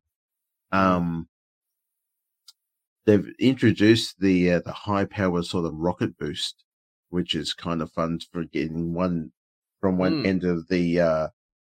Because if you've seen in the trailer as well too, that that came out uh, yesterday. It you can jump from one end of the map to sort of like not all the way to another side, but it's quite far. It can boost you, um, which is kind of fun. Um, some of the skins in the past, I'm looking at going, I have no interest in Mm. whatsoever, except two. Two have got my definite, have got my um undivided attention. One is Ahsoka, of course, which is Yep. going to be, uh, I believe it's going to be like a weekly challenge. That skin is not going to be available for another month, um, I believe. But uh, our old boy Fish Sticks is in the game, and he is called uh, Thick. It- yeah, I think it was yeah, thick, go back and- thick stick, I think. Thick Stick, and Yeah.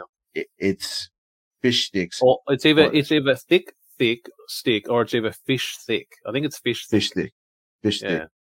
and he is swole as a motherfucker. Mm. He is buffed up, and it actually is like sort of making fun of the people who are quite buff and doing Mm. that stuff. And because one of the uh, one of his backlinks on his back is a protein shake, one of those Mm. big drums that people get the drums at. Um, one of the fish emotes, it, I think. Yeah. one of the emotes Mm. to it is he actually grabs it and then pops it, and as the lid comes off, fish food Mm. uh, like protein fish food comes out and he comes up and tries to bite it just like an actual fish.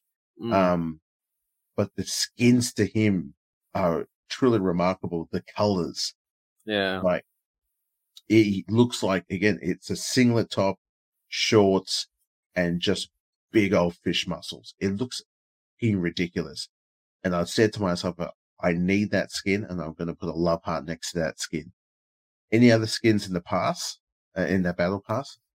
Like the, the, there's a vampire dude in it. Like he, there's two versions of him. One is sort of like the cool Dracula looking style. And then is the proper, uh, vampire bat look Mm. like the meta, like um, I think they had a name for it. It was like the metamorphosis or something, or the Morpheus style. I think You know, he's and the last one. I think that's level 100. That's the last thing on the normal Game Pass. Yeah. Yeah. Uh, I, my son saw that. He goes, "I need that. I want that Mm. skin." So you're gonna have to grind for a boy, and you can get it. Um, but any other than that, that's the um the Mm. two skins I'm really I- I'm gunning for. Mm. Um, nothing really different out of the game, really, except the little heist things. They're kind of fun. Um, just so many. I found it when you go to those places, the uh the ammo is always there. You're even Yeah. running through the game. You you know you're picking up ammo and then you're also dropping it because again you're just building up too much. Mm. Um, but I think the season should be fun. Um, yeah, we'll just see what's happening next. Mm. It was weird that we didn't get an event as well. Like there was nothing that we could have streamed together and like joined on and done something. There was just here it is, bang, off you go. Like there was no announcement of a a quick event where you can earn some things, which I was like, I oh, a bit disappointed by. But yeah, Um, I think they like to do that almost like once or twice a year. So I think the next, the big event that we should stream together is Mm. during the Halloween season. And Yeah. Fortnite, when they do Halloween, they do it right and they do it Mm. scary. So it's just, Well, that's when I first joined it. The first time that we started playing, I think, was around late September, early October. And like we were like no, not even halfway through the battle pass, we were still learning how to play it. So we got a few skins like the Evil Dead skin, and we got Ash and stuff like that. But I remember, yeah, the big cemetery with all the coffins and the battle bus being all what done up in Halloween theme, but we're meant to be also getting a Transformers Battle Bus skin, I think, in October. I heard as well. So Yeah, I heard, I heard that as well too, and I was hoping we were going to get it this season, but Mm. didn't happen. Yeah, but no, it's good. I've enjoyed, you know, I'm trying to try some different other games out there that I'm trying to play that you can check out on our Twitch, which is just BroKast. And also Alan's doing, he's streaming with TTV Rosco Bosco 84. But I think that's all it for game talk there. Uh, before we have one last thing to chat about on the show, we want to take this time to also give a shout out to two other great wrestling podcasts. Check these guys out. What's up, folks? It's your boy, the Impact Player, Mr. Philly Ray, inviting all of you to check out the Turnbuckle Throwbacks Wrestling Podcast. Join us as we cover all things current in the world of pro wrestling, as well as paying homage to the old school, the squared circle. So listen in and find out why we are the recognized symbol of excellence in sports entertainment broadcasting. Find us on all social media platforms and anywhere you get your podcast from. And as always, we are the proudest members of the Shining Wizards Network and Rant Entertainment Media. Interruption in progress. Now hijacking into ANS 2.0 immersion rig. Now simulating the amazing nerd show. Featuring comics, and Batman's like, "You're safe here" and everything, but the Joker all of a sudden pulls out a gun and shoots himself. movies, People fight with lightsabers. What the hell do you want? I mean, you're every. I mean, in every one of these movies, there's a lightsaber battle. Yeah, no problem. I'm, I'm gonna rewatch it a million times. Yeah. I'm just saying, give me something more. wrestling, That would be awesome. Oh my god, just a monster. Fans would be like, "Holy, what the hell's going on? what happened to Jericho?" horror, It starts off like any other like home invasion type of story, and then it just goes crazy. and more. Hey, this is Christian, Hey, this is Damon. and we are the Amazing Nerd Show. Make sure to download us on all your favorite podcast platforms. Well, guys, you know what time it is. Alan's left the room, so I have to give a bit of a readout of our sponsors and affiliates. So, Rogue Energy is a premium energy and focus supplement designed to optimize your mental and physical performance. And if you check out rogueenergy.com and use our promo code 2702 at checkout, you will get 10% off products. Next one I want to talk about is Luxy. So, Luxy can enhance your performance with their analog grips. These grips can be used on your PlayStation, your Xbox, and your Nintendo Switch. And if you visit luxy.com and use the promo code BRO247, that's BRO247, you get a total of 15% off products. Up next is Triumph Chairs. So, Triumph Chairs is a gaming chair company specializing in comfort and performance. Visit triumphchairs.com and use the promo code BRO247 on checkout to get 10% off products. Up next is Cinch Gaming. Cinch Gaming manufactures custom professional gaming controllers that you can use on your Xbox and your PlayStation and use our promo code BRO247 on checkout to get 5% off products. Up next is Player One Coffee. So Player One Coffee develop coffee recipes custom tailored to gamers, creative, developers, and just about anyone who really enjoys a cup of coffee. And lucky last is victoriouseyewear.com. So Victorious Eyewear developed blue light blocking gaming glasses designed to eliminate digital eye strain and help you maintain comfortable and focused. Visiting uh, victoriouseyewear.com and use the promo code BRO247 at checkout gets you 10% off. So again, shout out there to Victorious Eyewear, Player One Coffee, Cinch Gaming, Triumph Chairs, Luxy.com, and Rogue Energy.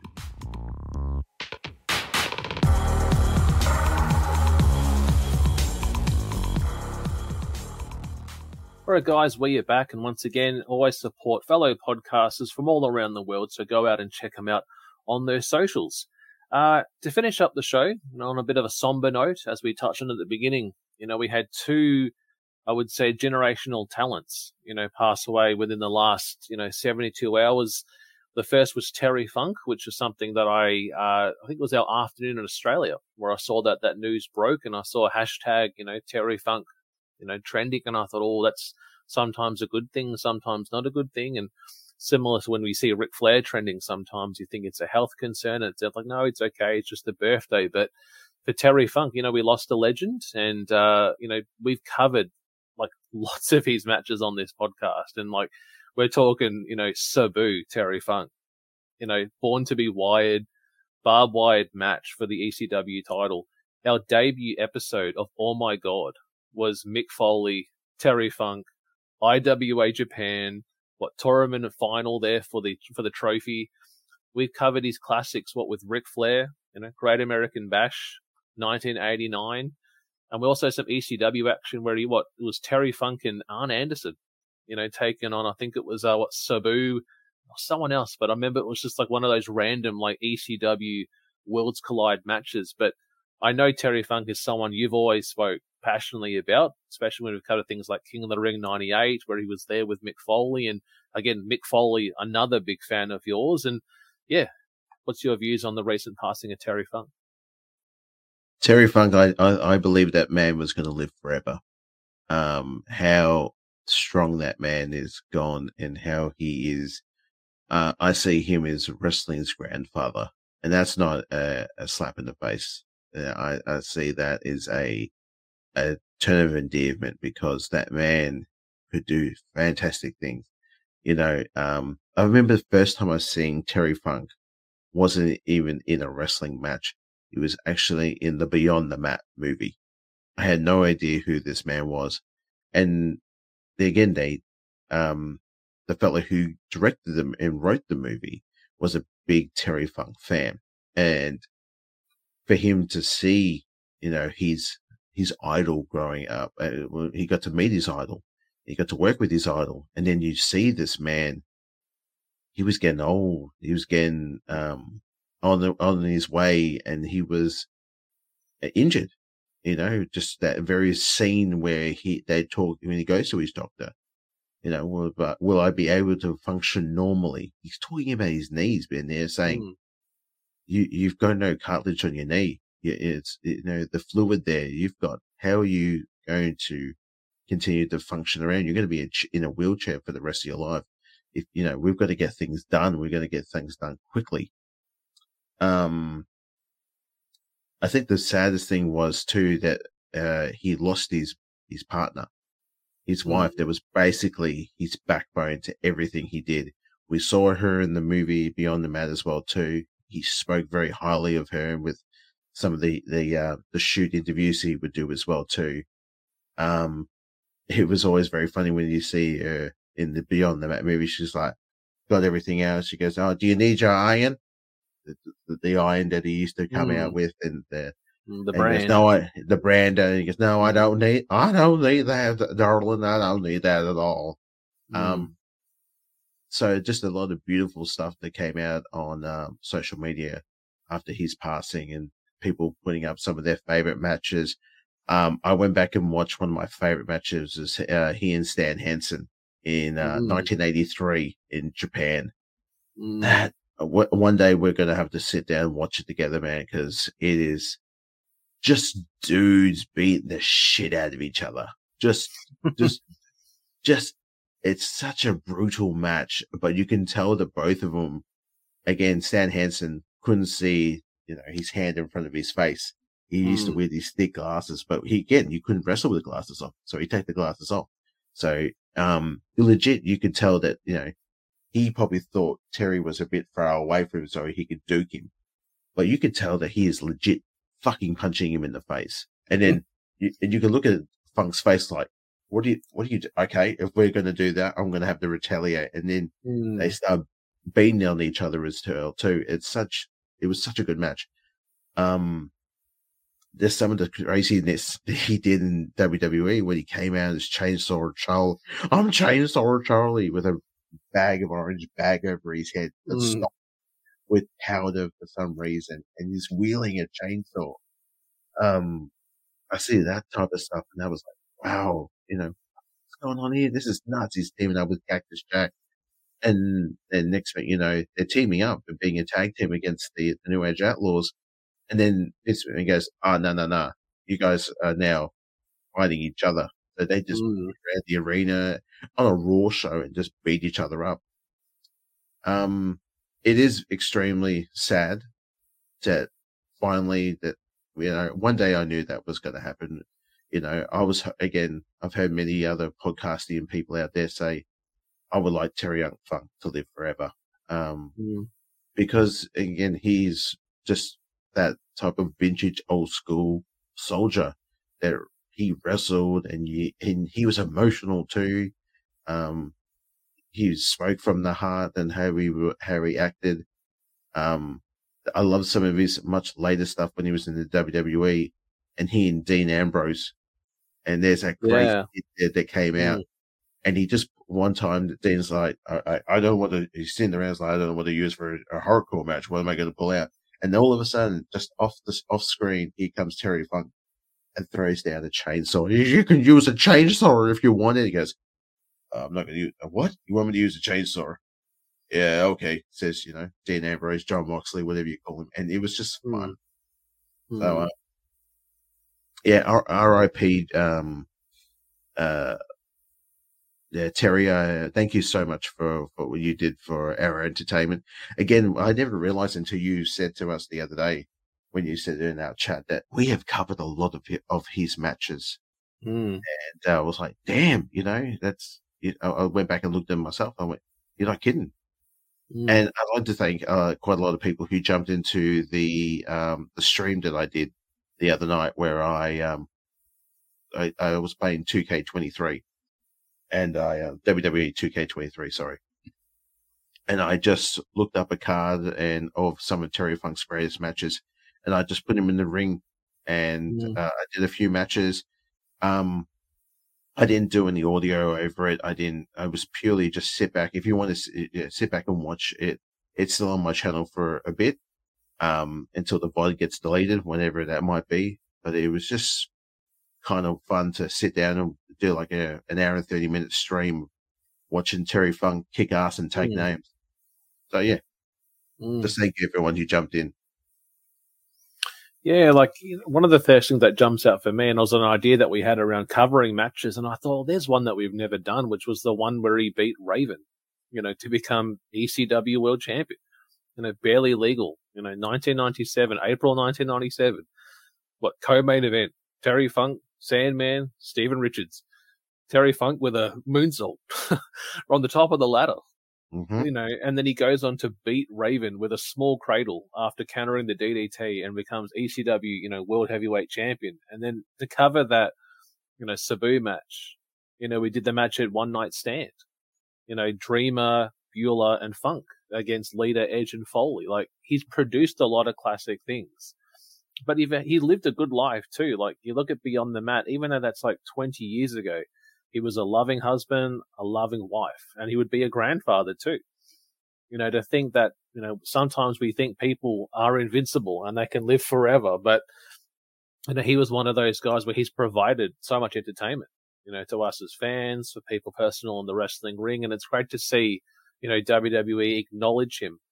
Because I think with the passing of Bray Wyatt too, not that I think people forgot about Terry, but they made them equally, you know, responsible by having, even on SmackDown, having both people there and talking about them. Mhm. Even though Terry was gone from WWE for a long time, he produced a lot of memories. And to have Cody come out and cut the promo too and talk about the hard cowboys in wrestling and talk about his stuff with his dad, I think it was a great reflection on him. And I think with that, you know, we'll talk about the thing that I woke up to and you would have woke up to, you know, as well on Friday morning, I think it was, was again, another hashtag, you know, Bray Wyatt. Why is this, why is this hashtag? That's always oh, he making his return? Because I was, again, waiting. This Bray Wyatt return, the Lashley feud didn't really finish. It kind of was starting and then didn't go anywhere. And next thing you know, the first thing I see on my feed is the at Triple H and the post, you know, coming off saying that he had spoken to, you know, Wyndham's uh, father and yeah, he had passed away. And I remember sharing it in our chat and all of us were like, this can't be real. Like, what?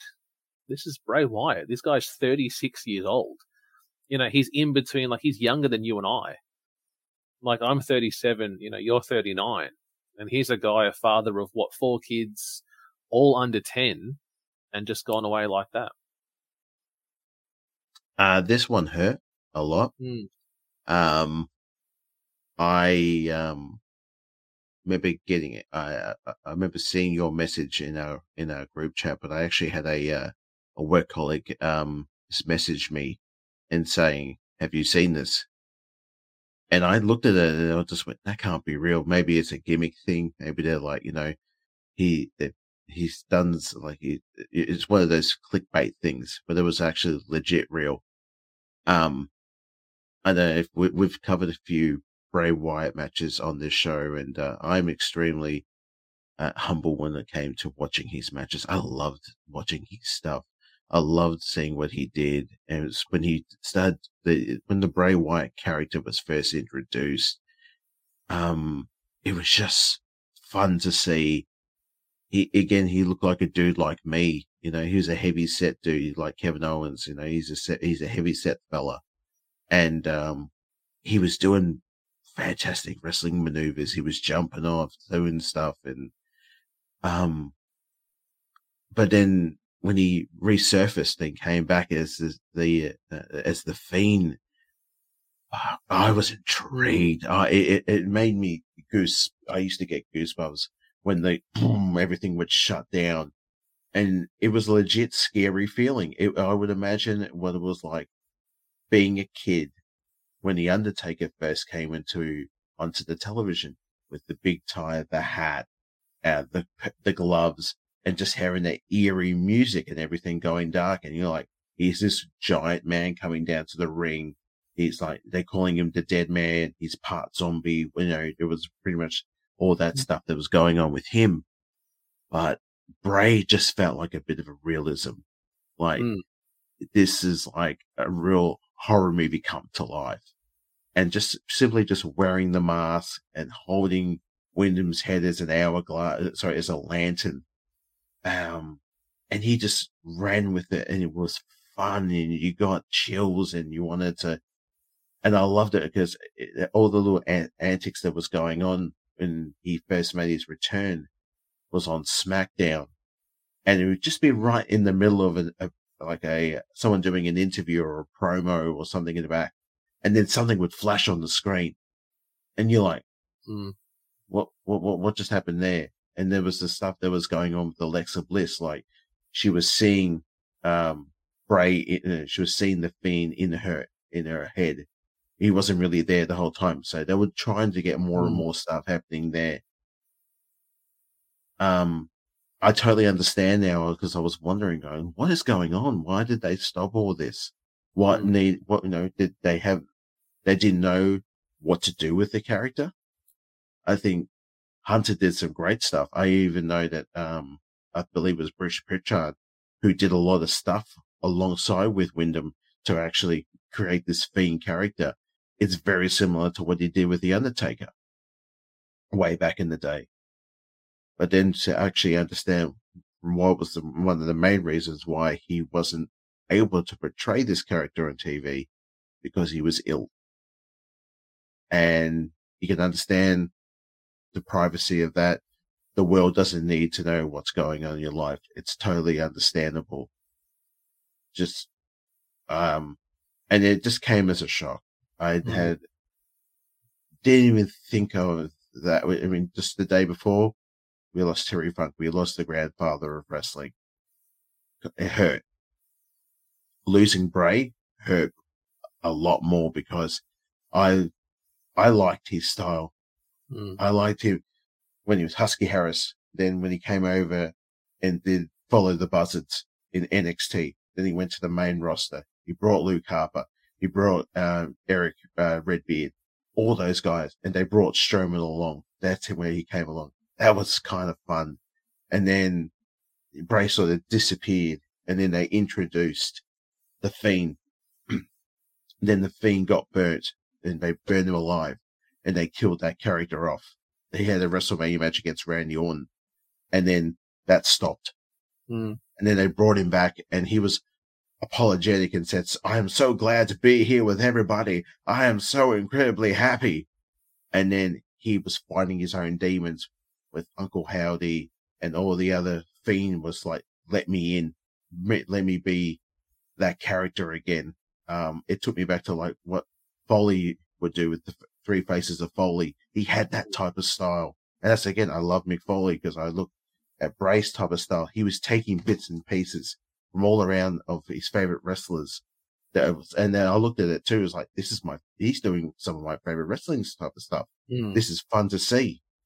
Um, but yeah, it's just, a, it was a major shock. Uh, um, my wishes go out to his family. Um, I hope, I know that he's the, the, the uproar of positivity and stories and how people have had experiences with him. Some of the beautiful stories that have, that have come out and everyone has spoken about how they like thank Wyndham for all the love they've uh, received and positivity. And so, yeah, it, it just, it was, I shed a, a, couple of tears yesterday. I found a nice little quiet place in my, I got in the car when I finished up my day and just punched the, uh, the wheel of my car and blubbered out and got it all out of my system before I came home. And my missus already knew immediately that because again, when the Fiend character was first introduced, I was showing her some of the clips on there. And when, when we learned that he passed, I said to her, and she was like, is that real? I went, unfortunately, it is real. But on a positive note, I, I can just saying that he is one of my favorite wrestlers and he will be deeply missed, but he will not be forgotten because his legacy is going to live forever. Mm.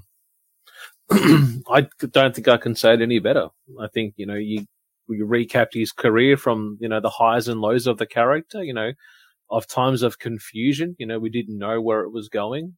You know, the Goldberg matchup and the whole thing at WrestleMania opening the show to lose to Orton it just been really quick. Like there were highs and lows of that storyline. But when I think of like my favorite Bray Wyatt moment, it was Elimination Chamber 2017 you know, winning the WWE championship, even though it was only a month reign.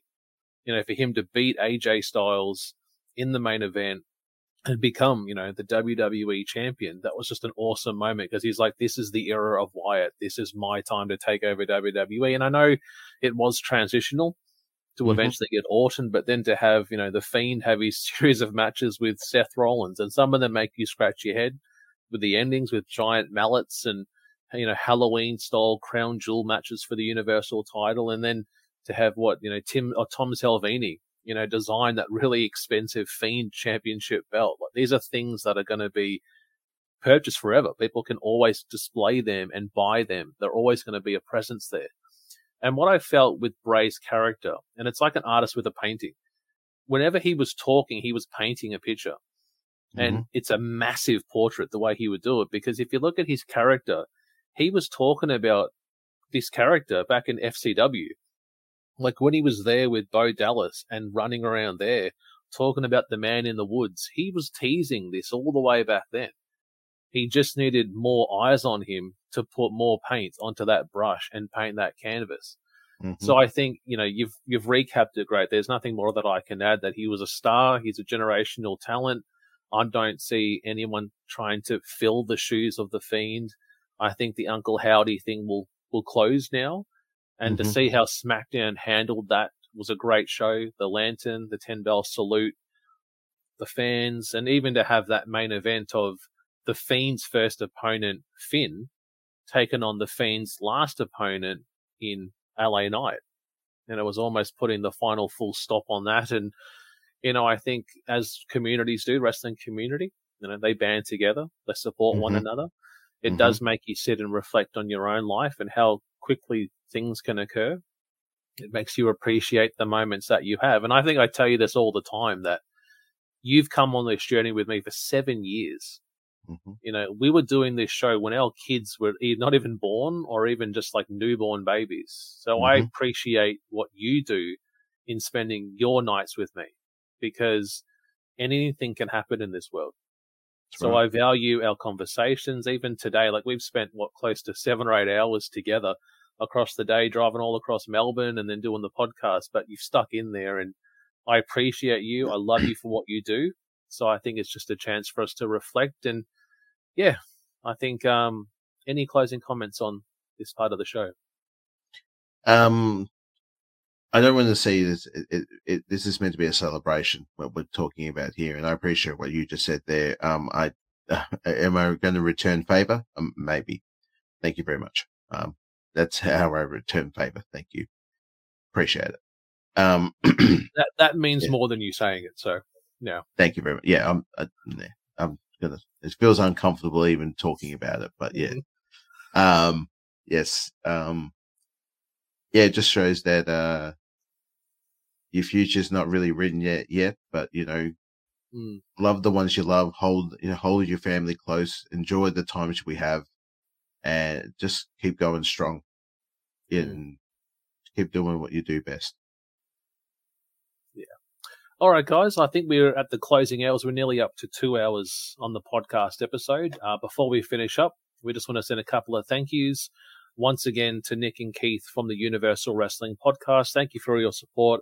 Also for hosting us also on the Universal Wrestling Podcast Facebook, uh, I think it's Facebook, also on their website and also on their YouTube. Thank you guys very much for all your support. We also want to give a special shout out also there to the bloodlinenetwork.com. Thank you to all members of the Bloodline who have been in the chat tonight from Cage My IQ, uh, to Devin, to Nick. Thank you guys for all your support. Spinbuster from Director's Cut jumping in, Courtney as well. You know, this podcast is growing and thank you guys for all your support in, you know, even just trending about us or posting or quote treating us. Thank you guys for all your support. And if you haven't checked them out, guys, some great, fantastic content on the website. As I said, articles, podcasts, audio and video formats. And they're also doing some pretty great watch alongs. So if you like AEW and WWE, they do many watch alongs of those events as well. Um, just a quick shout out to our affiliates. You know, we've got members of Rogue Energy, Laxedy, Triumph Chairs, Player One Coffee, and Cinch Gaming. You can check out our header on Twitter or on X to actually see those promotional discounts to get you some discounts on, you know, gaming products, chairs, grips, uh, coffee, and also energy drinks. Alan, where can people find you? You can find me at um, right down there. That's at Alan Ross eighty four at TBK. That's my my X or my Twitter, whatever we're calling it these days. Um, yeah, I'm on there. Um, good for a follow. Um, follow me, I'll follow you back. Uh, if you're part of the pro- part of the podcasting world, I'm always good to hear hear other people's opinions and stuff like that. Um, follow me on. I've already hoard it before, but I'll hoard it again. That's the TTV uh, Rosco Bosco 84, my Twitch channel. Uh, thank you again for many people who've been dropping into my streams lately and checking out the VODs. I really appreciate it. Um, I'm thinking about going back and playing some more, uh, Call of Duty, uh, Black Ops 3. So if, Oh, nice. uh, people want to jump in and, and watch me play a game from many, many moons ago, then I thought I was, I was pretty hot shit back then. So if I'm going to be hot shit now, Hmm. I'll see where to go. I don't know what that saying is. That's a horrible saying. I'm thinking the, the stuff that comes out of my face sometimes. I just go, "That was what the fuck." You poor people that have to listen to us Australians go, "Why the fuck is she talking about hot shit?" So, anyway, like, why would why would we- hot shit be a good thing? Like, why would that be suddenly be good? Yeah. I don't, I don't know. I don't know. Then Well, you can check me out at Thom at uh, Mr. underscore MMA Action. Don't really use it, but always there. If you want to send me a DM, have a bit of a chat, always available. But mainly the best way to get onto us is both on Instagram on Alan's side, which is the BroKast Podcast, and Twitter, which is on my side at the BroKast, T H E B R O K A S T. Uh, in terms of what's next, we are cracking open the TBK vault once again. We're going to be putting up the Mankind versus Shawn Michaels match, which was from uh, WWF In Your House Mind Games that we covered last year. Uh, this episode will be coming out on Tuesday, the 12th of September of next month. Uh, classic matchup. Any comments and memories from this one, El? this is an instant classic right there of um, Mr. Shawn Michaels and Mankind. Um, it's a good episode. Um, it shows that um, it's got one of the best interviews be- before the match where Shawn Michaels gets a little bit lost and doesn't know what he's talking about, which is always a bit of fondness to it. But then also just to have um, two ring generals of Shawn Michaels and Mankind in the ring, pounding it out. It's good. Hmm. No, it's a great one, guys. And as Alan said, it is one of the most awkward, confusing promos. And even HBK walks off disappointed, like, I don't even know what I was saying. So, yeah. Yeah. And we also will be doing another show at the end of the month. So check out our Twitter in regards to what that show will be. But in closing, as we say each and every episode, good morning, good afternoon, good evening, or Good night.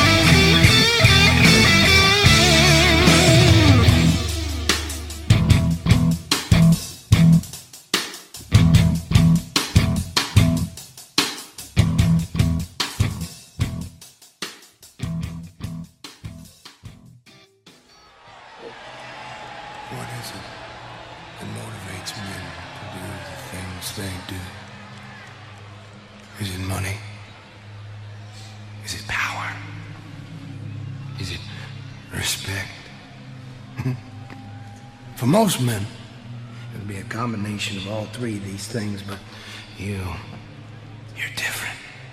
Just like me. But unlike me, it is the fear that motivates you. I mean, you can lift all the weights in the world, but there's nothing you could do to lift off the weights of your own personal failures. That weight will drag you down. That weight will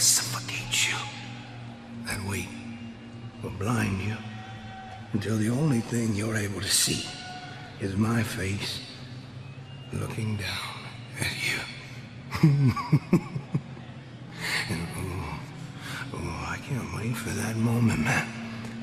That moment when you realize that all your hard work was for nothing. It all fades away. And so will you. Behold the new face of fear.